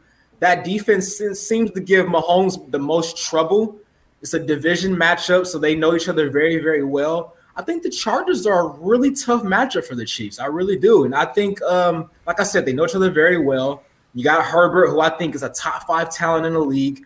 Derwin James is back now. We'll see how long he can stay healthy this year. Still got Bosa. I think the Chargers are a really, really tough matchup for the Chiefs. You're not wrong. just for the record, um, I, I, guess my pushback to the pushback, as we explained a few minutes before you joined us today, uh, because we actually had a good friend of the show, Shaggy Shane, say the exact same thing. He actually has the Chiefs and the Chargers in the AFC Championship. My pushback isn't Justin Herbert because I believe he's the truth. I think he's already a top ten quarterback in the league. It's the Chargers surrounding Justin Herbert. It's the availability of just of Joey Bosa and and Derwin James. Can they stay healthy for the duration of a season, especially with an extra game attached to the season? Is Brandon Staley a legitimate head coach? These are things I think are fair questions to this point. Talent wise, matchup wise, you're not wrong. The Chargers always seem to play the Chiefs pretty damn well but I just have to see the Chargers give me something in meaningful games because if you look back to last season, as well as Justin Herbert played, the only playoff team the Chargers beat last season was the Chiefs in week 17 when they rested their starters. So I need to see the Chargers beat good quarterbacks, great quarterbacks, good teams, great teams on a consistent basis while staying healthy, while Brandon Staley proving his worth, giving Justin Herbert what he needs before I can cloak that team with the best matchup for the Chiefs in the playoffs, if that makes sense. Yeah, that's going to be a high level matchup next week. I do think both teams will be 2 0. I think the Chargers will beat the Cowboys tomorrow. And obviously, I think the Chiefs will win. So Arrowhead will be rocking next week. I'm really looking forward to that game. All right, one final question for you. And again, man, thank you so much for being here with us. I know it's early yeah. out there. I love when you uh, on Twitter you always update the the time in LA. I know it's early still, and you may have never even got your coffee and breakfast yet, but hopefully this woke you up a little bit, jolted you, man. Yet, man. Damn, you're being totally transparent. I love that, bro. The transparency. Cheesy teeth and all. I got one question for you. And we like to end the sh- end the segments with our guests with something that's a little off the wall, but this isn't too off the wall with you and I because we we again see a lot of things on the same page. Are the Lakers going to win the NBA Finals this year? Oh man, you put me on the spot there. yeah, you're welcome. Oh, man. As of right now, I'm actually going with the Nets, man. I'm going with the Nets, uh, but subject to change still early. Haven't even seen preseason yet, but you know I have to be fair. I've been a big Russell Westbrook critic over the years. So now since he went LeBron, I just can't flip, flip the script and be like, "Oh, I love Russell Westbrook now." you know, like I have to see how it works first, you know. But I will say this: if if anybody can have it work, it's LeBron James. But I do have the Lakers come out the West. I do have Lakers Nets, the popular finals matchup. No surprise there. But I just do think if the Nets are healthy, they're they're they just fit better, man. They can all shoot. Kyrie, Harden, Harden's the point guard now. Kyrie's like the two guard, just score the basketball, and KD can fit with anybody. So I just think right now, as of right now, they just seamlessly fit better. But I have to see how Lakers work, man. It's a lot of new parts. It's just a lot of just a lot of newness, man. I just got to see how it works. To that point, real quick before we let you go, it's interesting you say that there's another KD LeBron matchup in the finals, which I would believe would be number four, if I'm not mistaken. They they met twice when KD was with the Warriors, once when he was with OKC. Everybody talks about you know LeBron's never had a true rival. If that happens, you have to say that that would be the rival to LeBron James. Yes. Yeah, I mean, well, people were saying LeBron and Steph too as well. I mean, it kind of depends, but when KD went there, kind of made things kind of weird because Yeah.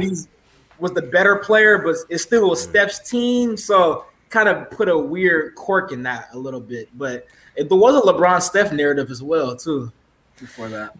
That is the host of Mark My Words Sports Podcast, the Arrowhead Arrowhead Pride contributor, and he also does a lot of stuff with FS1. He is all over the place, guys. He's one of the best follows on Twitter, even without his brush teeth. But he's going to do that after the show, I'm sure, and he's going to get to doing what he does great, man, which is is provide great sports take and great sports content. We are so glad, so happy, and quite frankly honored to have you on the show, man. And we hope that we can get you back on in the near future. And when you're back in KC, you better hit me up, man, because barbecue's on us. Hey man, you guys got to come out here for LA to the Chargers Chiefs game. Well, I'm gonna board the ticket now. I'm gonna buy it right now. Uh, do you have any? Uh, Thursday night any- game. You have any miles to, to hand over to me, man? Because these these prices look a little hefty. we can figure something out, man. We appreciate you, brother. Thank you so much. Give him a follow on Twitter at Mark A Gunnels. He is the man, guys. Go follow him. Thank you so much, Mark. All right, man. You guys have a good one. You too, brother. All right, that was a blast. We appreciate Mark, man, for everything he does. He's been a big supporter of what we do here at the Spoken. Uh, I actually met him through Darren Smith. I already knew his work. Got to know him through Darren Smith's show on Sundays back in the summertime on the ship. Uh, loved his takes, love his takes on Twitter, and he is definitely a guy you guys want to follow. Like I said, he's one of us. He's a KC native. He has great sports commentary, great sports takes. I love his podcast, love what he does for Arrowhead Pride. He's been writing a few pieces that I've absolutely loved and admired. Him and Ron Kopp and Matt Stagner, all those guys have been killing it over at AP. Really like the the, the second wave of Avengers, if you know what I mean, man. They they lost Kent and the guys, and they brought back Mark Gunnels and Ron Kopp. You want to talk about reloading the magazine? That's that's absolutely doing it. But uh. I want to transition actually to our Ravens and Chiefs uh, takes with this preview coming up because, as I said to as I said to Mark in, in that segment, I, the only thing I'm conflicted about is how much the Chiefs really put out there because I don't want to sit here and say the Chiefs are going to underestimate the Ravens. I, I don't believe they're going to underestimate the Ravens at all. I think that the Chiefs take the Ravens very seriously no matter how many players are injured, no matter who's available or who's not available. I think that they take the Ravens seriously. My point though is I think at this at this stage in this matchup, the Chiefs know that like the Browns game, they can allow the Ravens to do what they want to do for the first couple quarters, and a flip of the switch, they're just going to take over the game because from a matchup perspective, the Ravens have no counter to what the Chiefs do great, which is throw the ball deep, which is throw the ball any anywhere on the field. Patrick Mahomes, there's nothing they can do. When Patrick Mahomes has been blitzed by the Ravens in his career, he has a 129 quarterback rating with one sack. Yeah. They've sacked Patrick Mahomes one time on blitzes and he has a 129 quarterback rating against the Ravens when they blitz him. And that is the strength, the only strength their defense really has, especially with Marcus Peters being out with a torn ACL, with Marlon Humphrey already been banged up, and with a bunch of guys in his in his defensive backcourt that he doesn't have a lot of gaming experience with. I feel at this point with and, and, and let's give let's give the Ravens front seven some credit. Hmm. They do have some really talented players. They just acquired Justin Houston. They got Brandon Williams, and they have Calais Calais Campbell. Campbell, who is old, but he's still a good player. Still a beast, yeah. But none of those guys, to me, are guys that I think can go and pressure Patrick Mahomes if they just send four. They're going to have to blitz Patrick Mahomes. Yeah. They can't play cover three defense. game. They can't play cover two defense. They can't play this conservative shell style defense. They're going to have to go after Patrick Mahomes. Am I saying they're going to have to do zero blitz?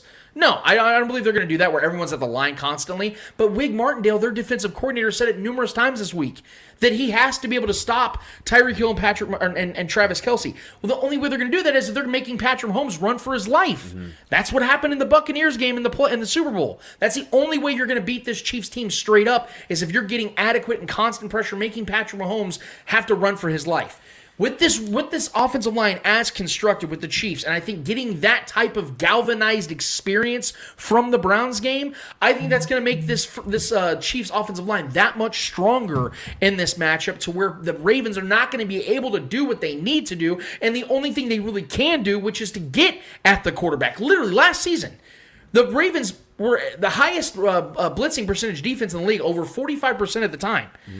Literally, almost one out of every two plays, they're blitzing the quarterback. Well, with the deficiency of the defense, you can't change your mentality. You can't change your scheme. As much as you might want to in an ideal, idealistic world and scenario, you could say, all right, you know what? We're changing up everything. You brought these players in for one particular reason to play your style of defense. Yep. So, looking at it from a defensive standpoint, the Ravens can't change things. Now, on the offensive side, I think it's even more so they can't change things because Lamar Jackson, as I debated with my guy Darren Smith on Twitter during the Ravens Raiders game, has has regressed. I'm not saying he sucks. Lamar Jackson doesn't suck. Mm. At his best, he's a top 10 quarterback in this league. But he has regressed in the fact that he is not playing not only at an MVP level anymore, but he can't throw the ball any better than he did three years ago when he started. So, what am I supposed to believe from this Ravens offense that's going to give me any confidence they can make this a real game? That's why I said I was conflicted because I don't want to be the guy like we did last year when we talked about that Raiders game. We had Raider Cody on, and I underestimated Trevor. We all underestimated the shit out of the Ra- the Raiders, and they come in here and put 40 on the Chiefs. Right. Now I know it wasn't a packed house, and I know there was a lot of things going on. It doesn't matter. I know this is a different team. The point is, the Chiefs should have won that game against the Raiders, and they gave up 40 points. This Ravens team cannot be underestimated. I don't care if they're injury prone. I don't care if they're the Chargers with different colors this year. I don't care. You don't underestimate this team because Lamar Jackson is the best athlete in the NFL.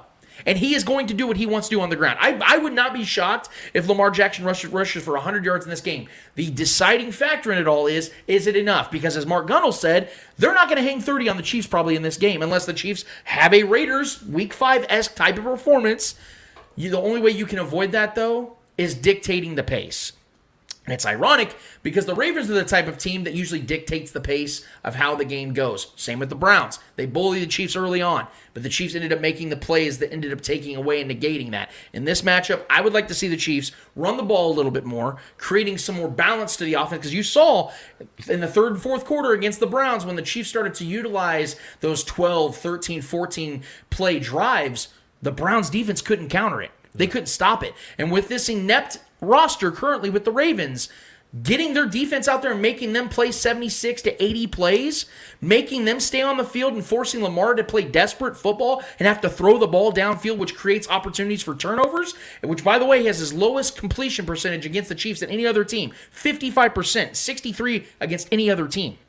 You make him throw the ball like the Chiefs have made him throw the ball in the past, this is going to be a runaway victory for the Chiefs. Trevor, what's your thoughts? Yeah, I mean that's why after that Raiders game, I, I posted on Facebook saying like, you know, regarding the concerns for Lamar Jackson. uh, You know, if I'm a Ravens fan, I'm not sold that he is the guy of the future just because. And like I said, I'll quote Stephen A. Smith: If you're not if you're not elite at passing at throwing the football, you're not an elite quarterback.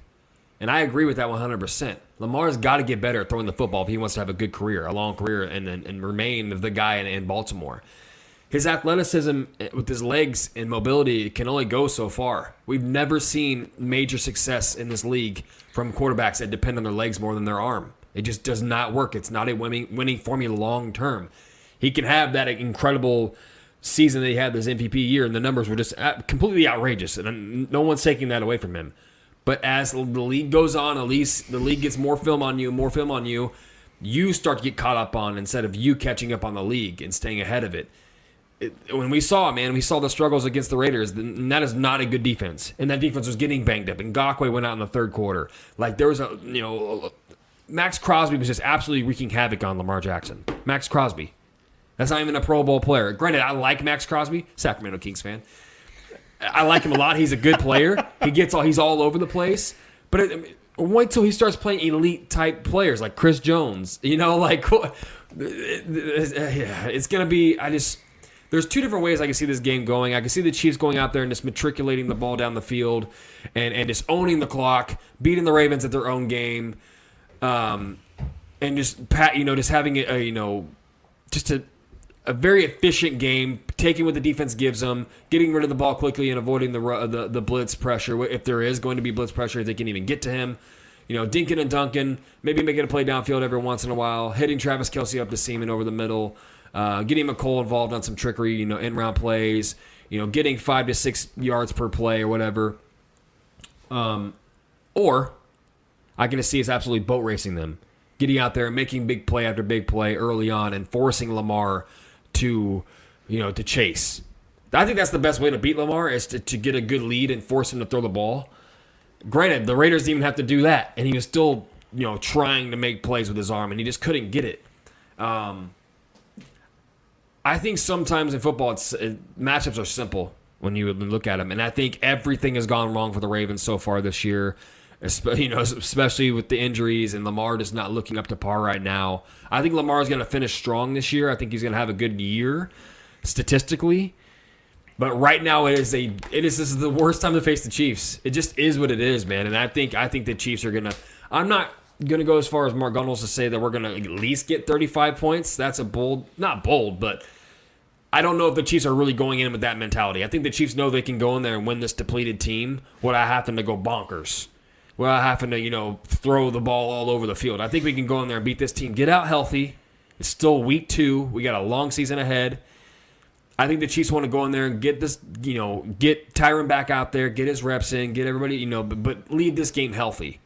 You know, but we'd also know this is a very important game. So I'm expecting a very good game from Pat. I'm expecting a very good game from Clyde. I think Clyde's gonna. uh, Mark Gunnels, you know, kind of stole my thunder there. This is what I've been wanting to get out of Clyde is his passing production, his receiving production. I think Clyde's gonna get a lot of passes this week. I was kind of wanting to see what we did with him against the the, the Browns, but I mean Travis and Tyreek were just untouchable, unguardable last week. So, like like Mecole said, if you know he's not gonna bitch about it, if those two guys are going off, it is what it is you let them do their thing. But I think I think this is a Clyde week. Uh, I think that the Chiefs focus more on getting him involved and getting him his gears going in the passing game. Um, I, yeah, I, I just think this is what it is, man. I think sometimes it's, it's a simple call, and I think the Chiefs win this game. I don't want to say easily, with all the respect to the coaching and Lamar Jackson being who he is, and that defense being who they are. Whether they got the bodies or not, the scheme has always been great. Their ability to get to quarterbacks has always been great. But the best quarterback against the blitz in the league is Patrick Mahomes, and he's he's slaughtered this team and put this team away when they're at full strength. But I have respect for Baltimore. That that being that stadium and those fans and just being as hard as it is to play there and win there, that is a tough place to go win on the road. So I give them credit.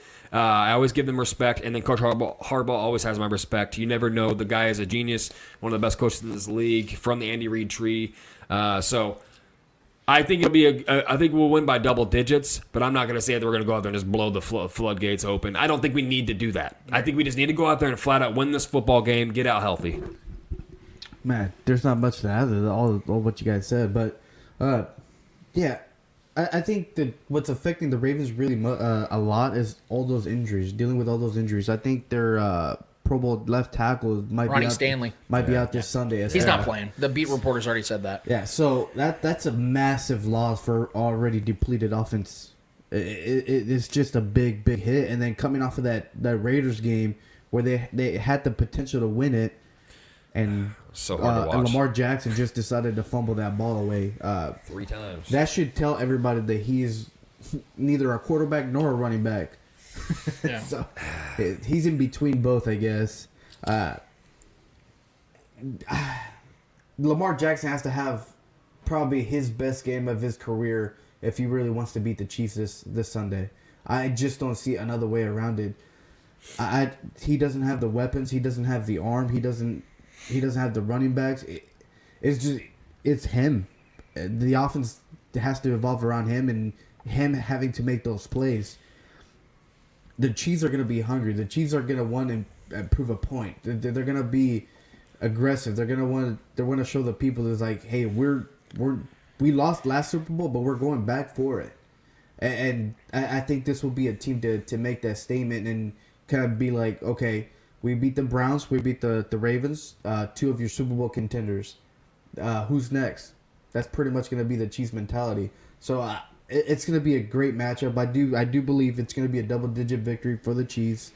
I just don't see this team. I, I just don't see the Ravens beating the Chiefs. I, I I mean, I can imagine it, I can dream it, but I just in reality, I don't I don't see it. They don't have they don't have the team for it. They don't have the depth for it. They're relying on uh, Latavius Murray and uh, uh, Le'Veon Bell as their running backs, and they just signed uh, Devonta Freeman, I believe, who might play this. Uh, at, yeah. At, yeah, at the at, at, at this time, I think the Ravens should look at probably next season. Well, with, pretty with, early. all, with all with all these injuries, I just Look. don't see them coming back from it. I, I it's it's gonna be really tough. It's gonna be a super tough season for the Ravens. Yeah. They're just gonna have to push through, but I, Once they get healthy, see, this is what we got to remember. Most of their injuries, I mean, I know that J.K. Dobbins and Marcus Peters tore their ACLs. The majority of their injuries are guys that are going to come back at some point this season. Hmm. So they just hold the fort down and just stick around 500 football. I do think they can go on a run, especially down the stretch where their schedule starts to lighten up a little bit. Because, like the Chiefs, they have a very tough schedule up front, which really sucks, and the timing is just terrible. Not to mention the fact that they have the polar opposite of luck the Chiefs have right now, and I'm going to continue to do this on this table right, here because the Ravens have the worst luck at injuries right now. The Chiefs have had the best luck so far. They have zero injuries right I'm now. saying. Get out healthy. Don't let any of that shit rub off on us, please. So, guys, you, remember, you guys remember that since 2019, Week 10 against the, the Titans, since Week 11 of that season, the Chiefs have lost two meaningful games. The Raiders game in Week Five last season and the Super Bowl. The week the Chargers game we don't count because the Chiefs weren't even trying to win that game. They didn't start their play. They didn't play any starters. So the rest of the leagues get pissed off because how many times have we seen games like what the Browns just had against the Chiefs where these teams should have won hmm. and the Chiefs pull it out? The league is getting pissed off. They're tired of the Chiefs. So what are you going to get? You're going to get a pissed off team that that has all the desire in the world to beat your ass. So you're going to get the A game. The Chiefs just got the A game from the Browns. That was as good as the Browns are going to play this season. Straight up. Okay? Especially with the raucous crowd against a team that good.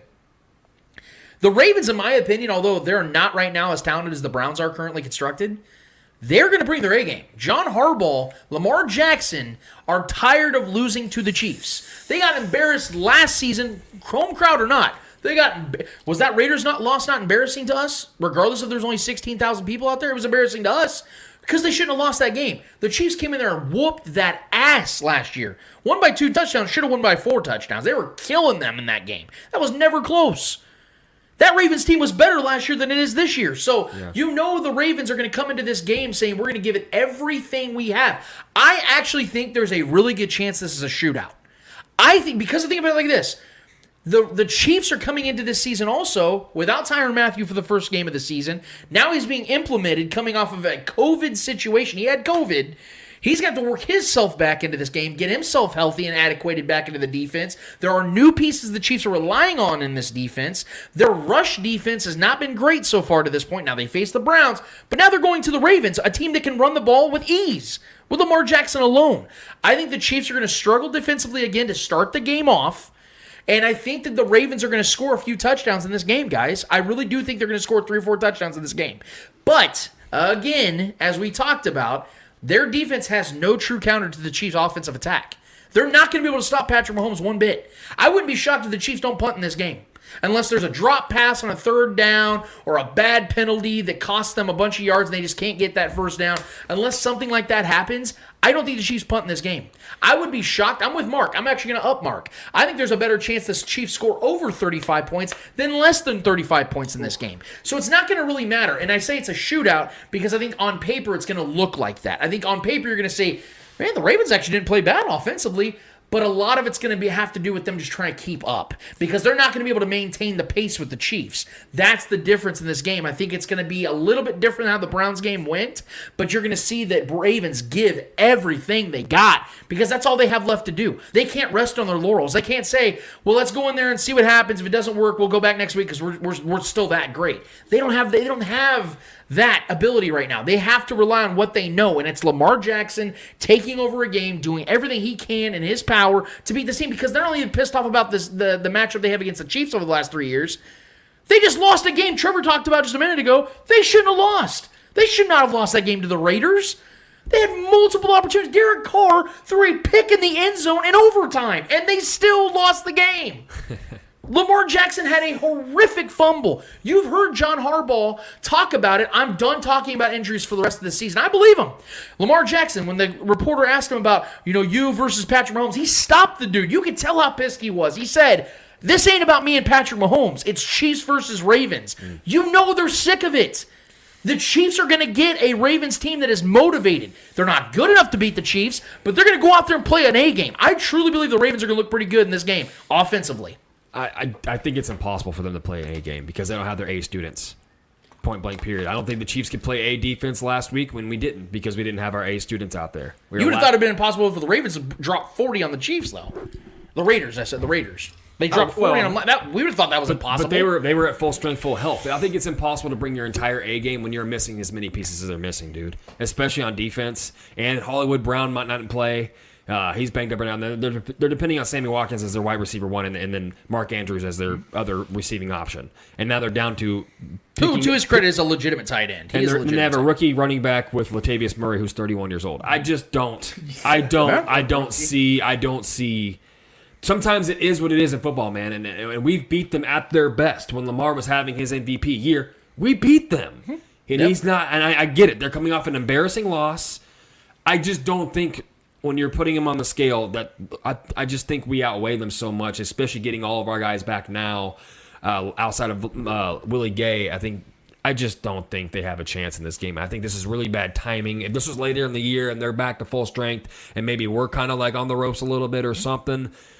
Maybe there's a chance. I just even if they brought their A game, there's I also don't- juice. I don't even know what that would look like. There's right also now. juice that the Ravens are going to finally have against Patrick Mahomes is having a full packed house against Patrick Mahomes. They didn't have that last year. I'm just saying, like there are factors to this. I'm not making a case that the Ravens are going to win this game. They're the- not going to win this but game. the year we went in there and beat them, They didn't have a home. They, They didn't have a have- packed crowd. The- even- we beat. We played them three times. Yeah, but the first time was a raucous crowd in Arrowhead, empty house in Baltimore. I'm giving them a respect because because of the home crowd. That's why I made sure to mention that going to Baltimore is very difficult. It's a rough, rough environment to go into. I just think there's so much working against the Ravens than there is working for them. You can go in there as motivated all you want, but the talent is so overwhelming on our side offensively. I, I just don't see them what they do. Marlon Humphrey is about all they got in that secondary right now. And they got a young, aspiring linebacker who I think could be an elite player in this league, and Patrick Queen, who's all over the place. But can that can that stop can that stop Tyreek Hill? Can that stop Travis? I don't think so, man. I think they went against a much stiffer stiffer competition as far as talent wise in that in that Browns matchup than they are going into this matchup. I get it. The scheme is great. They're going to try to get Mahomes. They're going to try to rattle him. But with this new O line and these guys, I just think it's a bad matchup. I think we win by double digits. I don't think we need to go out there and score 40. I don't. I don't think we need to do that. Right. I don't think, and I don't think they want to either. I don't think that's their desire to go into Baltimore like that. But I think that the, it's going to have to be necessary in my eyes, but- just from this from the, the matchup. You're right. Everything we're breaking down is correct. The matchup doesn't bode well for the Ravens.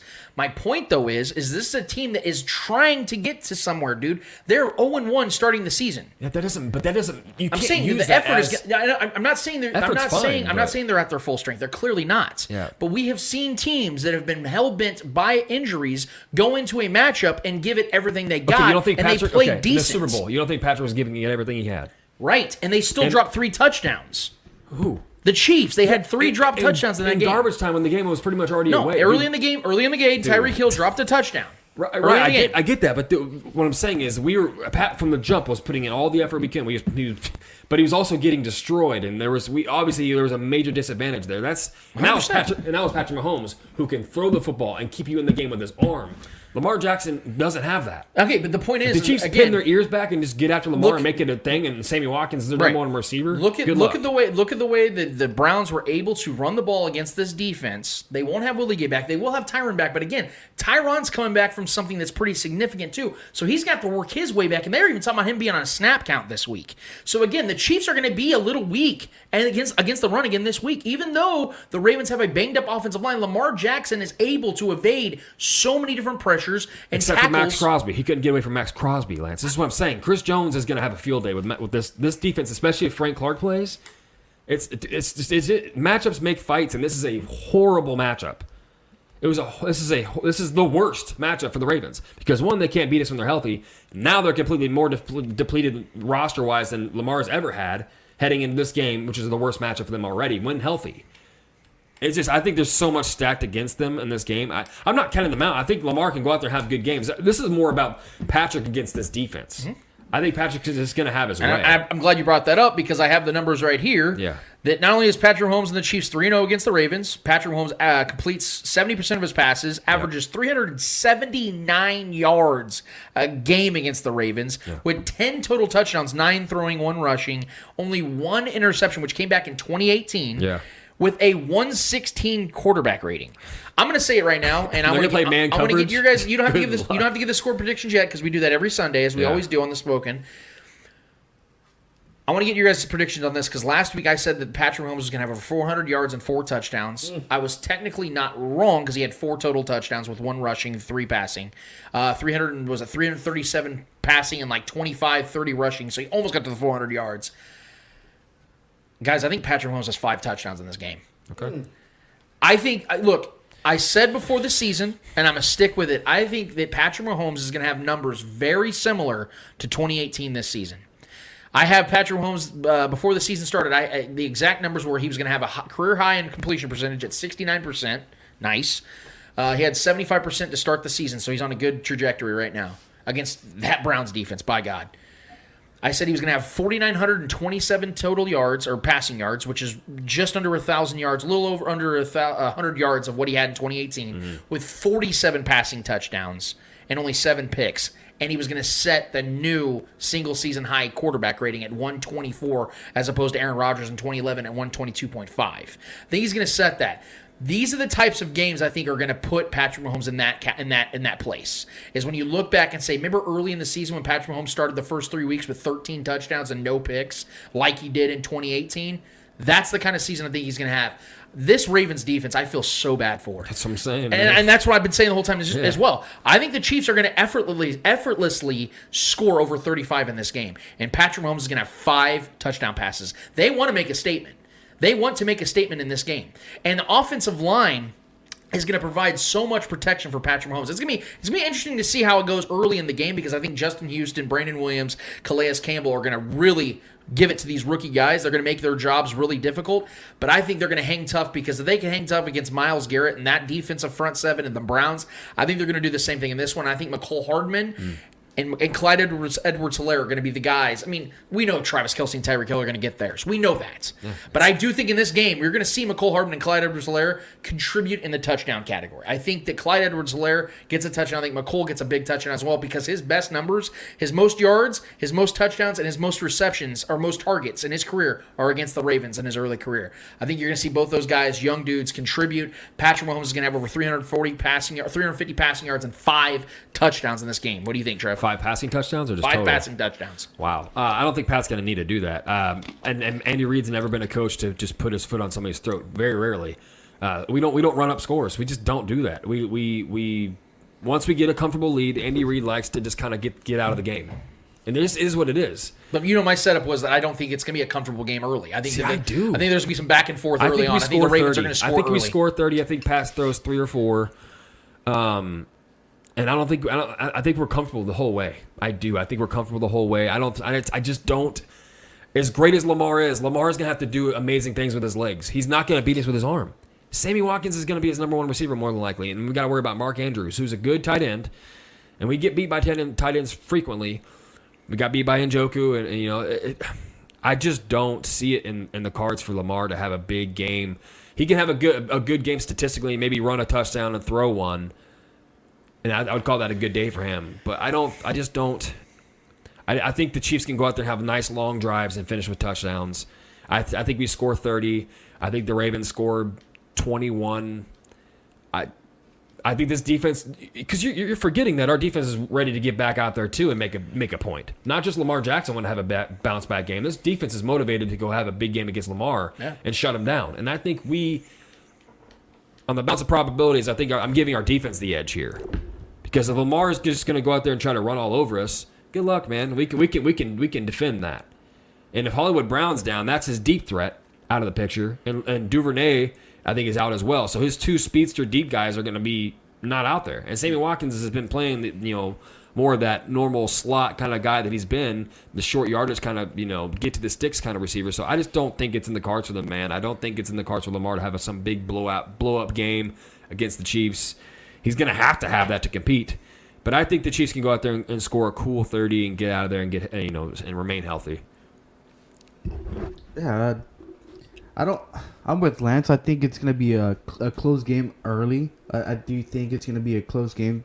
I would say maybe the first half, and then come second half with those adjustments and stuff like that. I think the Chiefs will then just run away with it. But I do think they're gonna go back and forth in the first half. I, I do think it's gonna be a close matchup.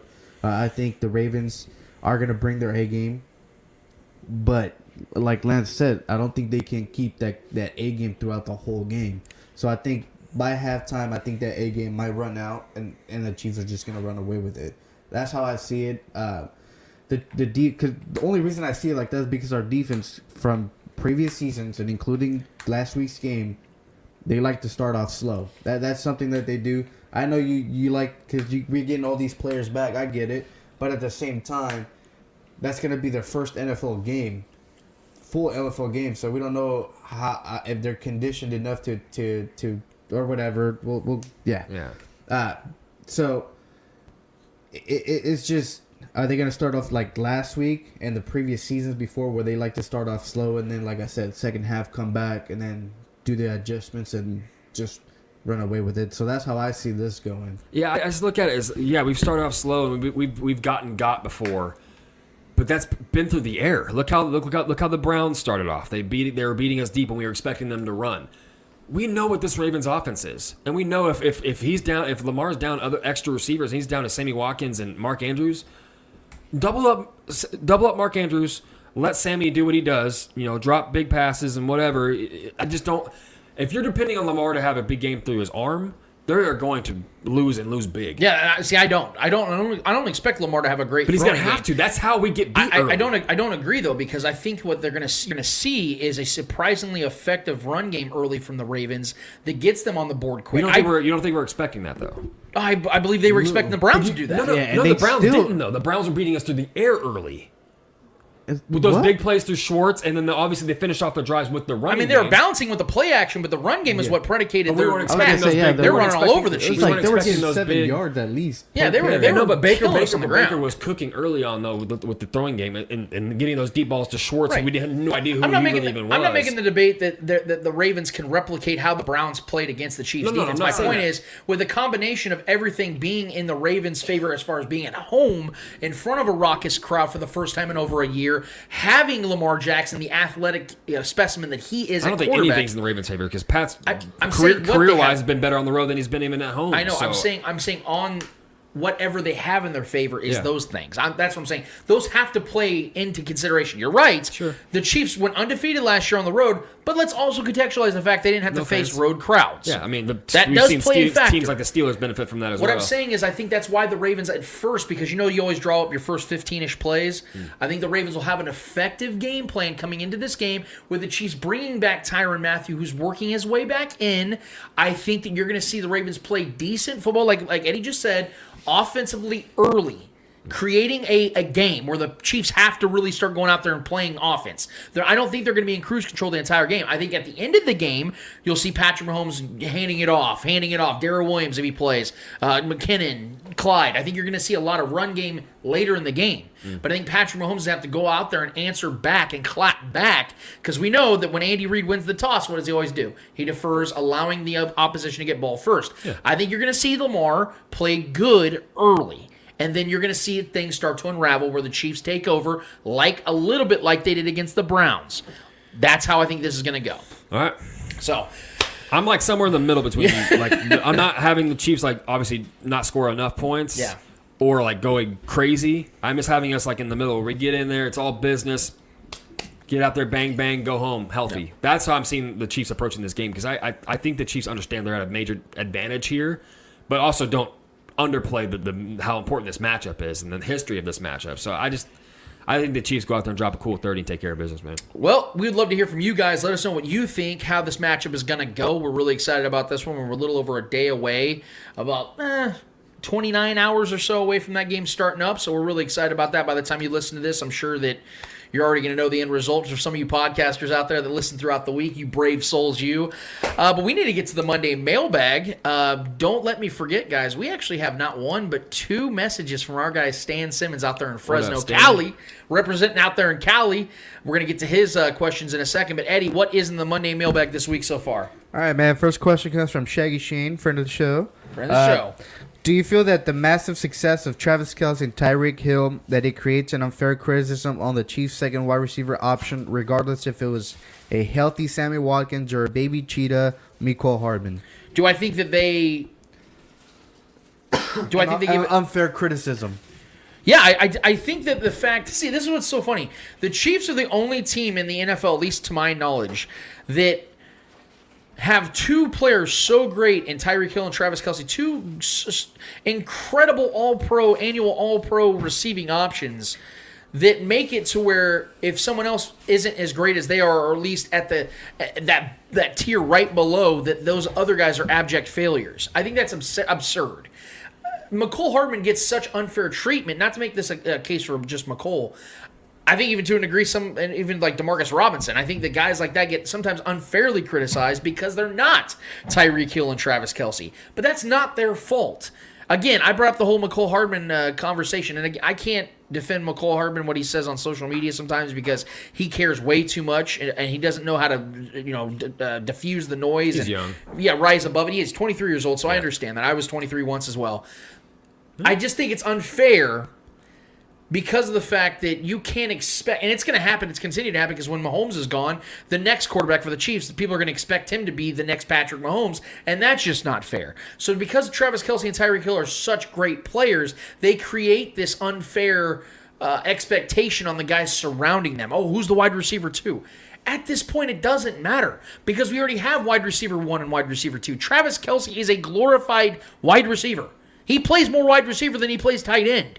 He lines up on the outside all the time. This happens. So the Chiefs already have their wide receiver one and wide receiver two. It just depends on which one's going to be wide receiver, wide receiver two that week, Tyreek or Travis. Sometimes both. Sometimes the Chiefs don't have a wide receiver two. They just have wide receiver one twice. So it's it's it's it is unfair, and I think that you're going to see guys like Mecole Hardman start to work their way into the offense more and more because of the fact that Patrick Mahomes is going to give them those ample opportunities against teams like the Ravens. Why do you think it's? There's no coincidence that Mecole Hardman has his best numbers of his career against a defense like the Ravens. Why? Because there's so much man coverage. When you go against man coverage, you're going to see a lot of guys open. That's why you remember the game last year. Tyreek Hill's was it a seven, almost seventy yard touchdown. Mm-hmm. Man coverage. There was no safety help. That's why that happens. You're going to see more of that as the season goes on when these defenses try to blitz Patrick Mahomes. So what exactly was the question? Again, Does the second, uh, because of Travis Kelce and Tyreek Hill, does the uh, second wide receiver option deserve the unfair criticism? Or, yeah, I think that's what it said. I mean,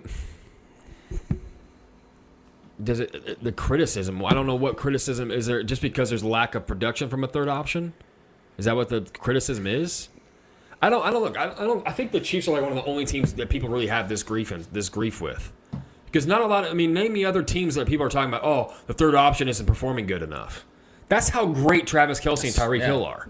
You don't hear that from other teams. You don't hear them talking about the Rams third option. You don't hear them talking about all these other, you know, the San Francisco 49ers third option. You don't hear all these, you know, it's usually it's the two one or two stars offensively and the other guys just kind of trickle in whenever they can.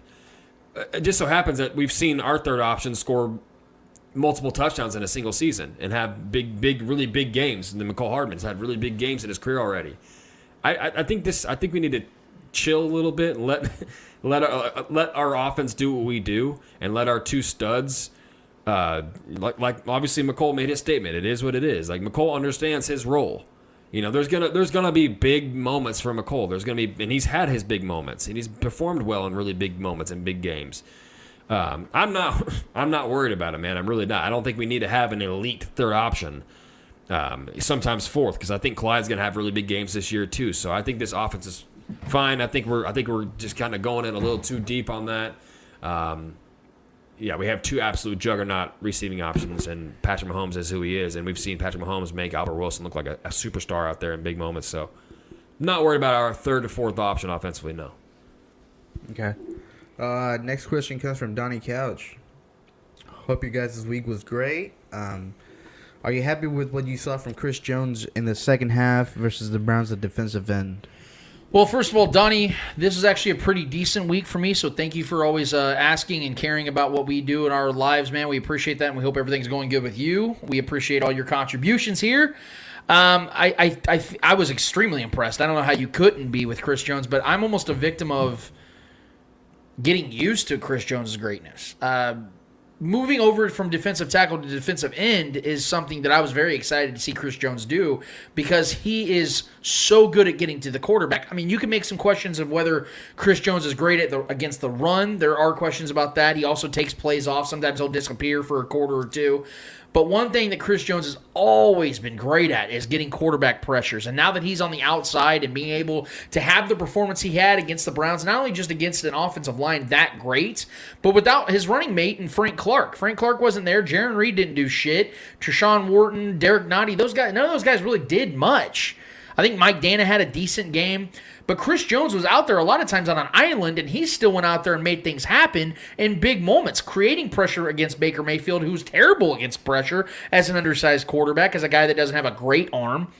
You saw Chris Jones play a significant factor and a significant he was a, he was a significant reason why the Chiefs won the game. Hmm. So the two the two sacks are awesome, and I will say that um, I don't expect Chris Jones to break the single season uh, sack record. I don't even think he's going to get to Justin Houston's. Yeah, leave that to Chandler Jones. Would it shock anybody if Chris Jones has 18, 19 sacks this season? Not at all. Not at all. Because I think his first month, he's going to maybe, arguably, outside of Chandler Jones, be the defensive player of the month.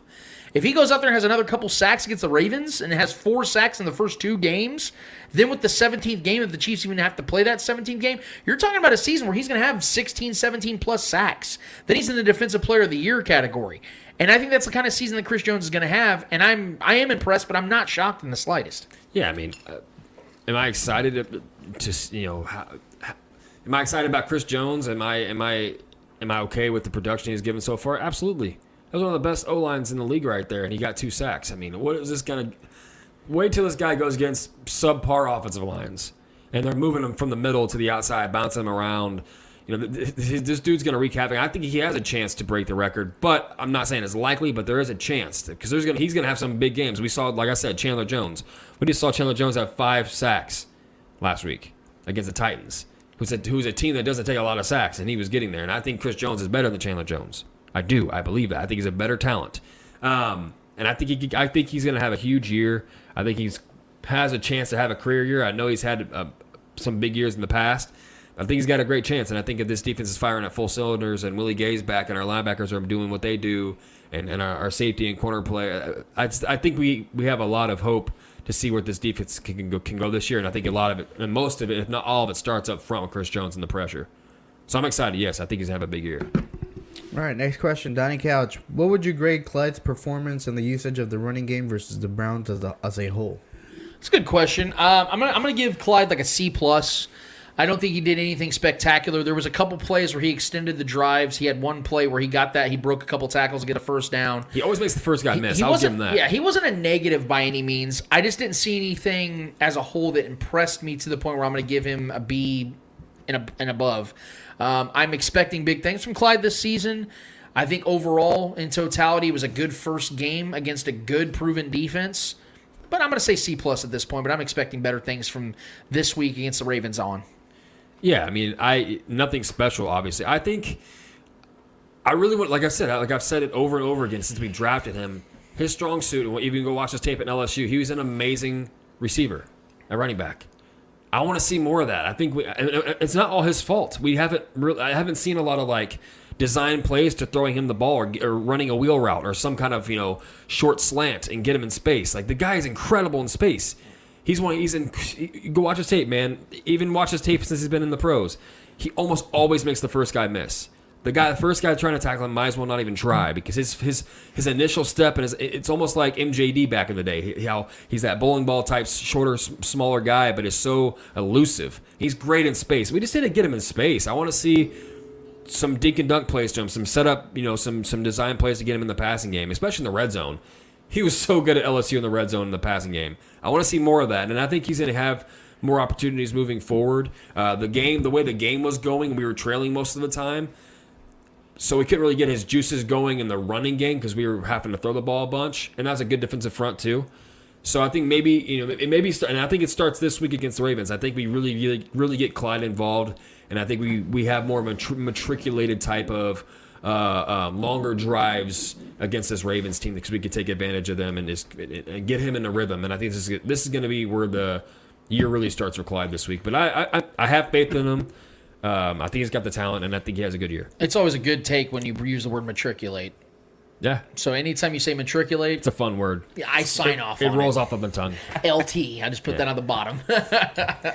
Uh, next question, Danny Couch. Which team that lo- which team that lost in week one surprised you the most? You know, I think the Packers are the easy answer here because I mean, it They're isn't just that they Bowl lost; they got favorite. their asses handed to them. So I'm gonna have to go with the second most surprising loss. I, I'm I'm probably gonna go with. I mean the Jaguars because I had the freaking Texans going 0 and 17, so that didn't work out so well for me. They got smacked around Yeah, too. that was the shit bowl, though. Those Yeah. two of the worst teams in the NFL. I'm going to say the Bills. And the reason why is not because the Steelers aren't a decent enough team. I, I don't believe in the Steelers this year, and I I'm, I don't think that game really showed me much. I think it actually told me more about the Bills, honestly, because I think the Bills were a team. We talked about this before when we made our predictions. I have them 12 and five, and I'm sticking with that Yeah. because they're a good enough team. Their problem though is I, I wonder teams like them who have really good seasons and they're trying to build off that. Sometimes you buy your own hype and you come in games a little too comfortable. And they had a packed house for the first time in over a year. You know, a team like the Steelers who got exposed early, uh, late in the year last season. You know, we don't know what Ben Roethlisberger is going to be. Their offensive line sucks, and and the Steelers go in there and don't score in the first half. And still beat you by a touchdown in your place. Yeah. Josh Allen threw the ball over 40 times and had one touchdown pass. That's not good. That's not good. A guy that everyone's anticipating is going to be the MVP of the season, or at least a lot of people, not us here, but a lot of people were saying Josh Allen's going to win the MVP this year. That was a statement game. Yeah. That game to That's me showed that the, the Bills man. the Bills got a ways to go still, man. Because Yeah. although the Steelers defense is good, let's give them credit here. They, they have a really good defense. Mike Tomlin is a top ten coach without question. A team that comes into your house with a 39 year old quarterback that doesn't score in the first half beats you. Yeah. That's unacceptable, That man. defense straight up beat up Josh Allen. Um, Beat his ass. I think they bounce back against Miami because Josh Allen's done nothing but burn Miami every Yeah. time. Every time, no matter how good that defense is, Josh Allen just knows how to destroy them. He probably he, bounces back. I think this next week, but Hopefully, week, shit week, for their sake. Um, I, I'm going to give my my most surprising loss, and it's not just that they lost because I think the Cardinals are a good team, but the Titans, the way that the way that they lost, they dude smoked. Tannehill threw the ball 35 times, completed 21, uh, one touchdown, one pick. I, He had a couple fumbles too, I think. Yeah, Derrick Henry, 17 carries for 58 yards, no touchdowns. They couldn't get Julio Jones involved. He is three for 29. Taylor A- Lewan got destroyed. AJ Brown scored, but AJ Brown was four for 49. Final score 38 to 13. The way they lost was just the, the, the biggest thing to me. Not that they were the, like the most surprising loss, because I think that was a fairly good matchup, but they absolutely got destroyed and had they have a lot of expectations and hype going into this season too with the addition of Julio Jones. Yep. You know, if you think that that would open up more for the running game for Derrick Henry because they had to worry about not only AJ Brown but Julio Jones, a legendary Hall of Fame talent, and now he's got Coach Vrabel publicly calling him out. Like, Yeah, it's one not- weekend. it's not looking good out there right now for them. That's a rough start for the Titans, who I had pretty. I mean, I had them winning the division, but Arizona might be better than we expected. That defense looks so good. But the Cardinals did this last season where they came out looking really hot. I think they were like six and two. Yeah. Yeah, I think they were they like started six off and two. 4-0, Yeah, and then they, they ended up going eight and eight. I think yeah. wasn't it? They ended up going eight and eight. Kyler looked incredible though, bro. This is how it goes. I, that's That's a bad buy, Titans defense. Though. I don't buy that Cardinals team. Just for the record, I don't want to touchdowns- off. five touchdowns for Kyler, Yeah, I don't want to dive on. Four- he balled out. Yeah. Kyler looked incredible. Yeah.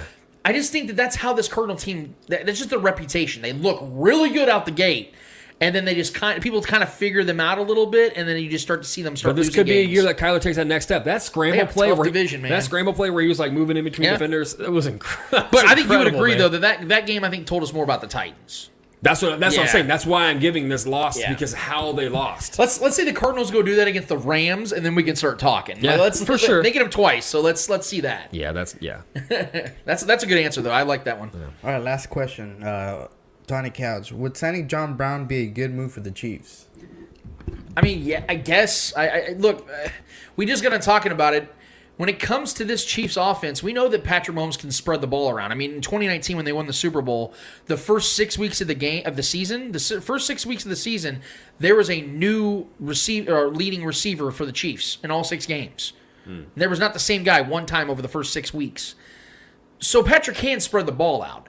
The thing about it though is in this offense, we all know at the end of the day, it's going to be Travis Kelce and Tyreek Hill. So unless there's some unforeseen injury, I don't see how bringing John Brown in is going to add to the equation of productivity because this team is already so damn productive because they have the best quarterback in the NFL, the best play caller in the NFL, with the two of the five best receiving options in the NFL. So John Brown might be a good talent as far as a speedster is concerned, but the Chiefs already have that Mecole Hardman. So I don't know really what he t- he doesn't elevate this offense. Is he a name? Sure, Yeah. he's a name. He's had good seasons. He's fast. But I just don't know what he's going to really bring to this team that makes an ultimate difference. Am I on board with it? Okay, fine. Like I would sign off on it. I'm not sitting here saying don't bring him in. I just don't know what he brings. Yeah, I mean, if we, if we could swap out D Rob for him, I'm all on board. Well, in that I- case, then please make it I happen. think, yeah, yeah, So- but, but I think this team unfortunately loves D Rob, and we saw more of the same from D Rob. And you know, trying to run backwards before he runs forward and trying to like gain some kind of like momentum. Year six, and he still doesn't know what straight means. He just didn't run forward. It's infuriating, but um, I, I I'm a big John Brown, Smoky John Brown fan. I have always been. Um, everywhere he's gone, he's had he's he's produced. He's a good deep, great deep ball guy. Uh, he's a fairly good route runner too. He's a little slept on with his route running abilities. He's an undersized guy, but he he would bring a great addition to the speed that we already have. Um, you know, he could be a punt return guy too at times. I, he's just he's kind of made a glass the last few years though. He gets injured a lot it's just kind of one of those things. If it happens, it happens. Cool. It's not like one of those things. It's like, oh, this puts us over the top. We got John Brown. No, I mean, the, the guy voluntarily left the Raiders, which is kind of funny too. But maybe he maybe he wasn't looking good. If the Raiders were fine with just letting him walk away, then he must not be that great at this point of his career. If we're being honest, so I I like him. I'm a fan of him. But if we get him, if we don't, it, it, it's really neutral for me.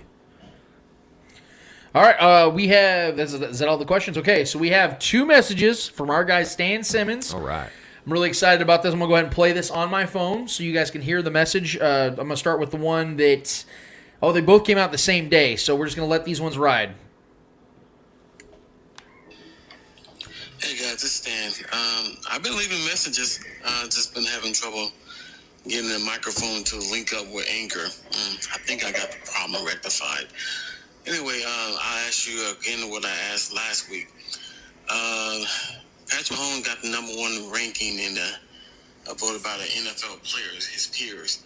And uh, if you look at the YouTube page, he had almost a thousand dislikes. And I asked you last week, do you feel that he's becoming polarizing? Um, seems like uh, seems like Pat's a humble dude, but for some reason he gets like a bad rap through certain media members. He just uh, seems like, um, for whatever reason, um, he uh, rubs certain um, talking heads the wrong way. Anyway, that's the question I asked last week. So, what do you think? You think Pat's becoming polarizing? Yes or no? Thank you. Have a good one. No, Stan, you have a good one, man. That was a great question. You know what? yeah. We've talked about. I'm gonna get to the second question in just a second, but I want to attack that one first and foremost. There are a lot of reasons why I think people are getting sick of Patrick Mahomes. First of all, I think the one we all know is because of the fact that he is so great at football, and people are already praised him and put him up there with the upper echelon. Even uh, some of the biggest writers and biggest names in, in, in sports media have already talked about him being next to Brady and all the other big recognizable quarterbacks throughout history because he belongs there. And it's because he's so early in his career, people are getting sick about that. This is why LeBron got so many so much heat back in the day up to this point. It's because so early LeBron was so great that he was being compared to Michael Jordan guys like that at that time were still greater than him.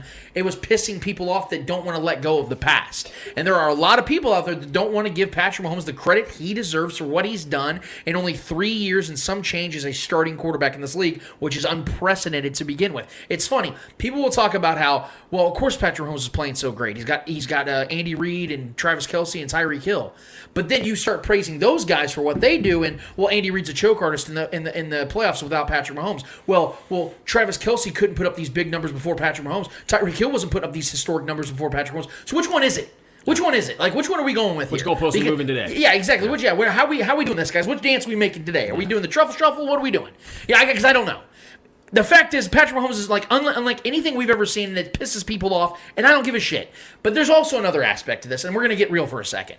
It's because he's also a mixed player, and there's a lot of black uh, black sports media athletes. That's a real thing. They, they don't like they don't like Patrick Mahomes for that very reason. Yeah. It's a real thing. We've heard we've heard this from people that we know and trust Oh, in yeah, media. yeah, absolutely. That people do not want to give him full credit because he's not a full brother, as some people like It's- to call that's real. It's That's a real. real thing. Yeah. And also, he he's with a white woman, and that also makes some people uncomfortable. But that's his life choices, and he's happy, and I'm happy that he's happy. He's living a great life. That's also another thing is people are envious of Patrick Mahomes because it looks like he's got a little bit of that Derek Jeter thing where everything just seems to go his way in life. He's just so successful, things go so well. He was a privileged kid growing up. His father is a former athlete. Pat Mahomes Sr. is a former baseball player. Mm-hmm. So he grew up in a good life. He had a really good life. And some people didn't get that. A lot of athletes, asshole. a lot of pro athletes didn't have a great life growing up. That's why they saved their family and made generational wealth for their families. And that's awesome. That is a great story to have. That's not Patrick's story. Patrick Patrick came for money. Patrick had a good upbringing. He had his parents. He had a good life. And people are mad about that.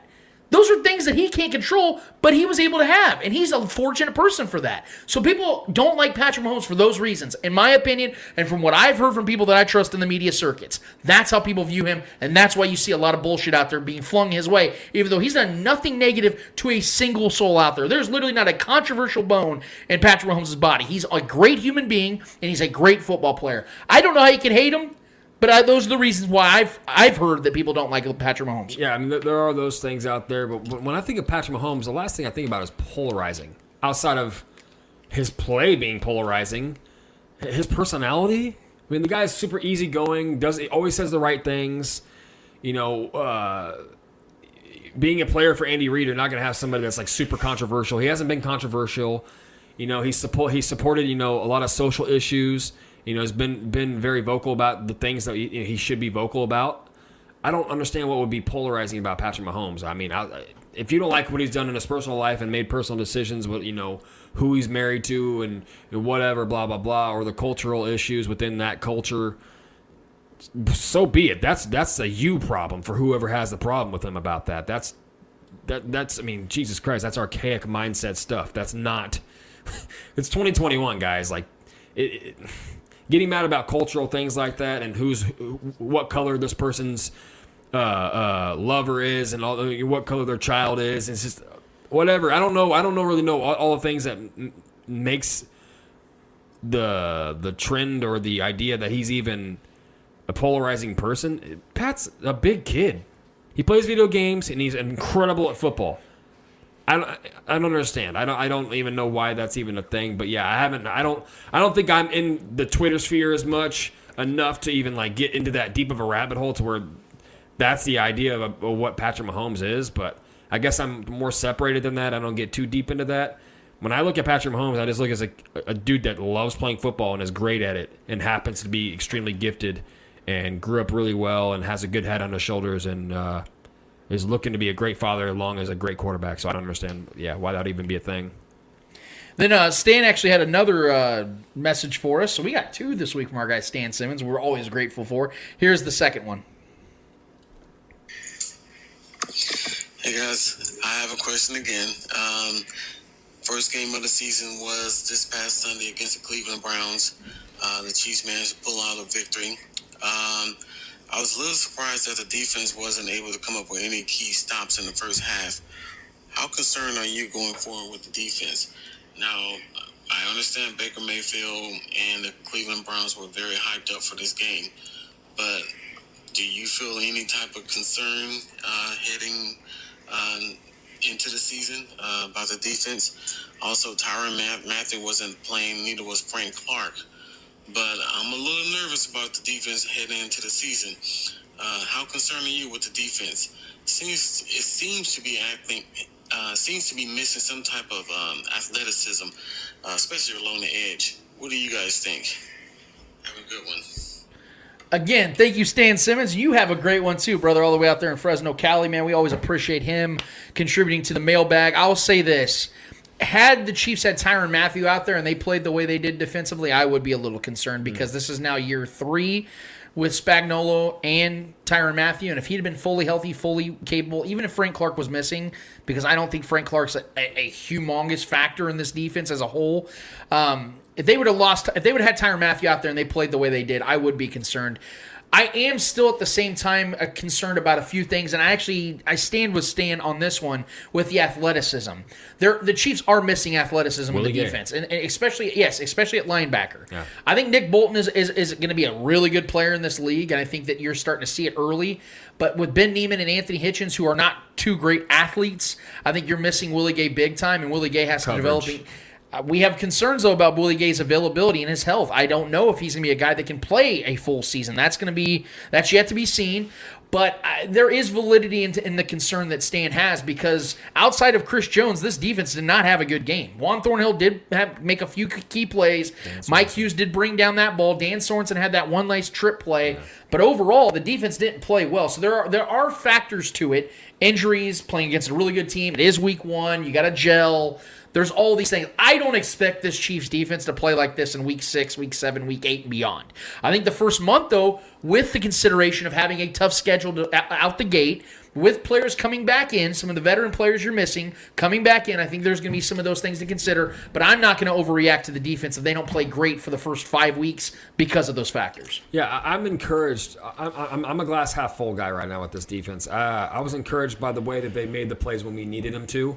Um, and I think the, the great thing about this Chiefs team is, is we have such a great offense. When you have such a great offense, that ben, your defense benefits off that because your teams are f- having to, to force plays and, and try to keep up offensively to counteract our offense. So th- what that does simultaneously is that forces more options or opportunities for error from those opposing teams because they're they're trying to pace our offense. So that this defense is going to benefit off that as the t- season goes on. And that was one of the better teams we're going to face all year. I really believe it. I, I like that. This Cleveland team is going to be good this year. Um, that's why I had them winning the division. Um, and they brought it, man. It was week one. They brought it. Uh, so kudos to them. I'm gonna give them all the credit in the world. That that was a hard fought game, and we we, we made the. But the, the the reason I'm encouraged by this defense is we were very shorthanded, and we made the plays when we needed to, and when we needed us to, to you know force a stop, uh, or get a sack, or hit Baker and force him to make an, uh, an errant throw, and and you know and, and finish the game with a pick. Like it was it was incredible, man. Um, it, there's always concerns with there's always negatives with the positives there's pros with the cons so there are things to take away we were lacking athleticism for sure willie gay for sure uh, nick bolton was not good in coverage that's not really his strong suit he could get better as his career goes on but willie gay was de- is definitely our better coverage uh, linebacker so we were definitely missing that in the, the short game and the uh, you know the short passes and the tight ends and such um, so we were missing that for sure. We were missing the leadership of Tyrann. You know, we were li- we were missing the other uh, counter to Chris Jones on the on the opposite side of the edge with with with uh, Frank Clark. So yes, I think this defense is going to get better as the year goes on. I don't think it's nothing to really worry about. Um, we never like the Chiefs never like get blown out.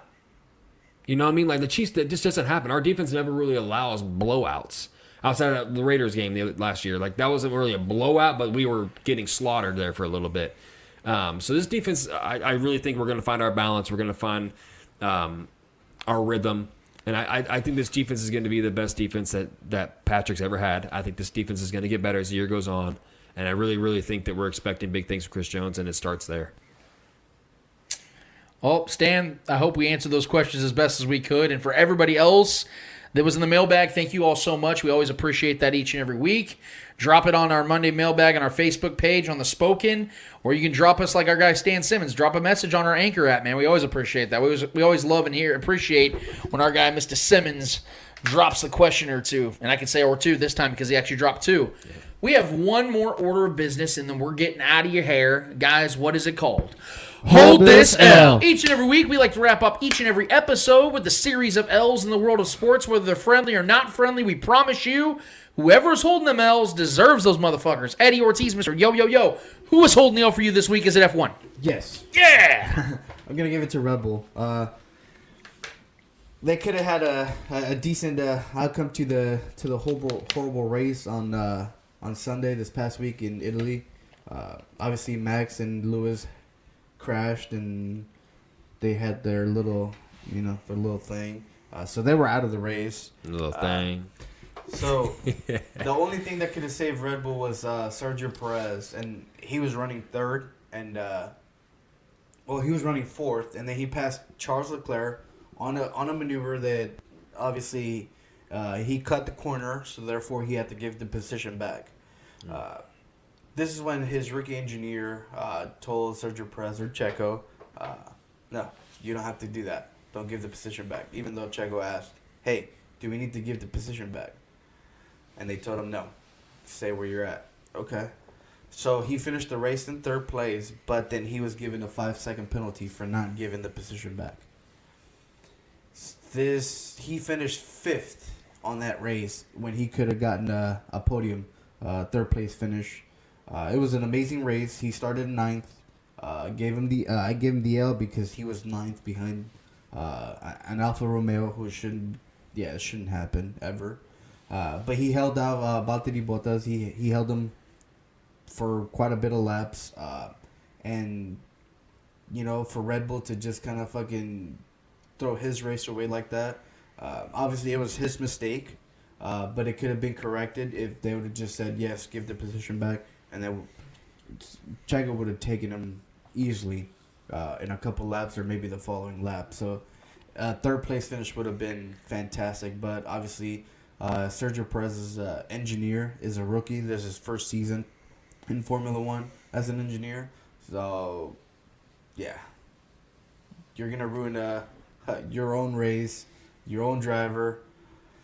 So for that, Red Bull, you're gonna have to do me a favor and Hold this L. Trevor Twidwell, who's holding the L for you this week, and how depressing is it? It's it's uh it's up there. Um, okay, so running back for the 49ers, uh, Raheem Mostert. He's never had like a long. He's never had a long bill of health. He's uh, Did you give him an L? no, no, no, no. no we're, let it play out. Like, damn. Um, no, and I've actually been a big fan of him. I drafted him this year in my fantasy league, uh, expecting no, no, no, expect him to be. I, anytime that you're, you're the lead running back for the for the Shanahan's Niners, you're going to have some great production. They always put up numbers, no matter what the name is on the jersey. But th- he, Raheem's been a great productive player when he is healthy, and he was good in the in the, in the Super Bowl when he played us. Um, he's been a good player. He's a he's a I like his personality. He's always been a good guy. Um, very very liked amongst his peers. Unfortunately, week one, in the first couple plays, he went down, and now he has to take season-ending in, or surgery. Um, but that's it's not the injury that's that's that that my L is going to. It's the fans of, uh, of San Francisco. Um, I'm just going to read this article to you real quick. So, Raheem Mostert's wife says she was inundated with hateful social media messages after the San Francisco 49ers uh, back was sidelined on Sunday with a knee injury. Mostert left Sunday's win over the De- Detroit Lions after two carries and did not return.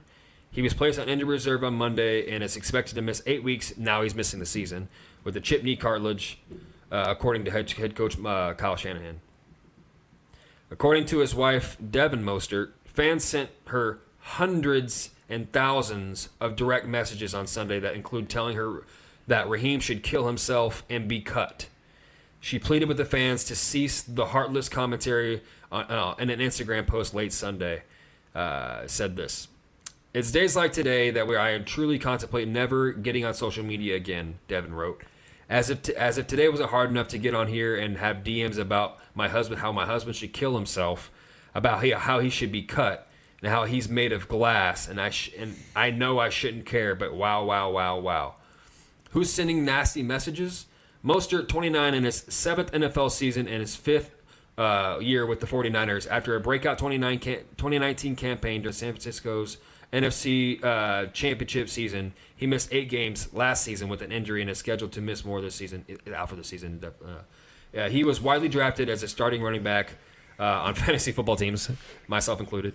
Um, Devin pleaded with the followers to recognize the reality of Mostert's situation rather than their own concerns as fans. She's quoted again. The nasty things some of you just carelessly say is gut wrenching, Devin continued. I don't think y'all get it. Football is my husband's job, it's how my family eats. To read such heartless and degrading comments about a person I love hurts, and I try to shake them off. I do. Mostert is far from the first athlete, athlete to draw abusive outrage from the fans on social media. Blah, blah, blah. Anyways, I just, man, I know mo- almost every fan base has got their their their gutter crew, you know, their their sewer dwellers. But I mean, the guy's already hurt and he's out now out for the year. You don't think this guy worked his whole life to become a pro athlete, be in a great position to be successful on a great roster, great coach, and just happens to go down again. It's not it's not his fault that he he went down with injury. It's not his family's fault. You don't DMing the man's wife. Like it, that is so low to me. I don't understand how someone can get on there. This that, that we have a mental illness problem in this country. First of all, I get that. And that's who these people ha- have to be. I'm, I'm trying to give them the credit that they might be insane. But, I mean, that's just unacceptable to me, man. I don't understand. And I'm sure, I'm, I'm sure countless amount of athletes go through this. Whether they're injured or not, or they blow a game, or they have a bad game. We've seen this before, but that's just rough, man. The guy goes down for the season in week one, done for the year. This is his hopes and dreams. This is what he worked his entire life for. Imagine working your life for something and you fall flat and it's something out of your control and you're getting death threats, people telling you to take your take your own life, people inboxing your wife and your loved ones about you. That's about as low as you can get as a fan in any sport. I don't care what it is. So for that, San Francisco 49ers fans, do me a big favor and Hold this L. Yeah, that's. This is why I almost feel like like social media. Like I don't blame social media for societal issues Yeah. because society is what makes social media what it is. Yeah. But I, I do think there is a certain point where I, I I wouldn't blame athletes or famous people if they got off social media for those very reasons. He, I don't think he's responded. He, he put out a note about the injury when it initially happened, and then he talked about his season-ending injury. But he, God, dude, for me as a man, I feel so bad for his wife because it's Yeah, like, inboxing and I was my even, wife, yeah, I was bro. hear, I was hearing some uh, race, racist banner about them too because she's a white woman who's a black player, Right. A black man. They were they were trying to make that also a thing. That's it's just always like, a thing. yeah, Yeah. it, it's super disappointing, man, Yeah. in every regard. And this is honestly, I'm not saying this is something I deal with, but I, this is why I have full disclosure here. It's why I've gotten away from. Uh, Fantasy football altogether, and I know Trevor, you're big in it. You love it, and, and it's because you know how to handle it correctly. Yeah. For me, it's just because I don't want to get, I don't want to ever have the temptation of being frustrated with a human for not doing their job in a, in a way like that, and it costs yeah, me never money. once It's like that a- was my risk. Yeah, you know never what I mean? once has death threatening a, and inboxing that player's wife been a thing for me. So Yeah, I don't. I've just- never gotten there. Pathetic. yeah. Well, man. mine is a lot less pathetic. I actually have a W I want to start with. Um, we know that the Manning family is a foundational piece, not just in football, but in sports media, like in sports entertainment. Peyton Manning is one of the best personalities in the world when it comes to sports. He's also one, arguably the greatest quarterback that's ever lived, um, Patrick Mahomes. But uh, outside of outside, of, uh, yeah, and then Eli Manning. Nobody really knew he had this kind of personality Oh, until hilarious, the last couple of years when he was getting closer to retirement and he really started to open up. And you see how funny Eli can actually be. He's a little more of a dry, humorous kind of guy. But they they eventually they have uh, officially implemented the new Manning uh, option for Monday Night Football. They call it Manning Night Football, So basically. man. and I love this idea. I love this idea, and it actually was really good. I had some critiques about it. I watched it all. Yeah, it was it, hilarious. it was really. I was I, I watching a lot watched the the first like quarter with the normal broadcast, and then I turned it over, and it was a lot of fun. I think they could do a little bit better. I don't know if it really translates to live to live football. I would like to see more of a reactionary type of show where they do like a, a YouTube series for Monday Night Football where they kind of like It's break the game down. Yeah. It- it- it's a little. It's not. It's not exactly on pace with the game. Sometimes they get a little distracted. They don't talk about what's going on in the field. Sometimes. But I like the gimmicks they utilized. Love when Peyton trying to fit the helmet on and it wouldn't fit, and Eli made a joke about that. That oh, was what do you know? hilarious. They don't have that fits your head. they Like, that stuff was funny. They brought Travis Kelce on, who said shit on Yeah. live TV, which was hilarious. You know, Russell Wilson was really good. He had a cool little theory about how to uh, implement uh, rules into the game that would make the NFL better. I They gotta this bring stuff. Marshawn on It there. was- yes. Oh They God, yes. to. Like Got it was to. really good content.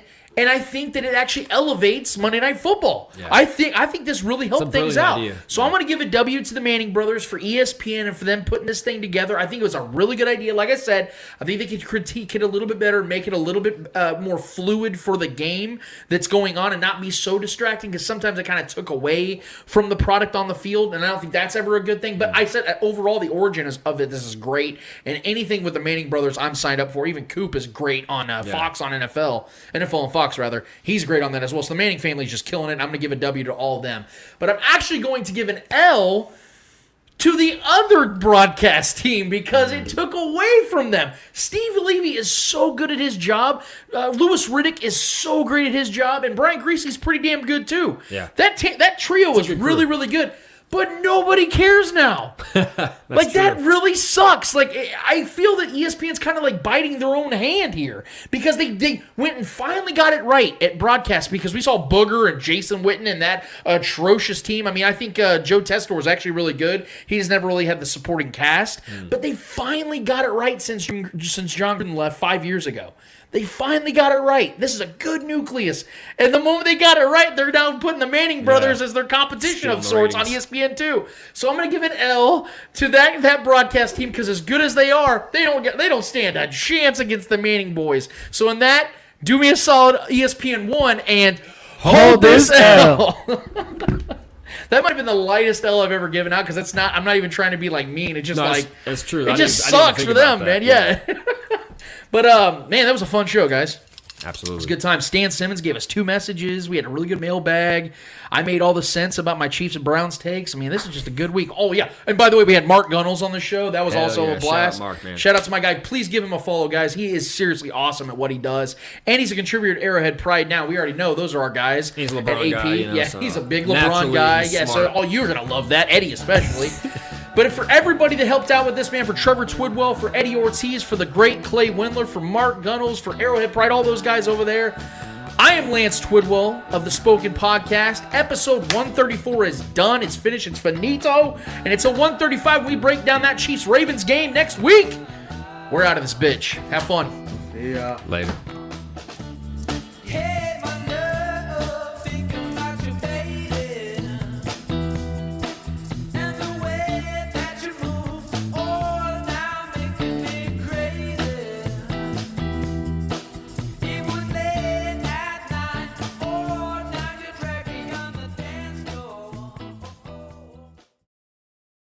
We're going to get out of this bitch. Thank you so much for listening, guys. See ya.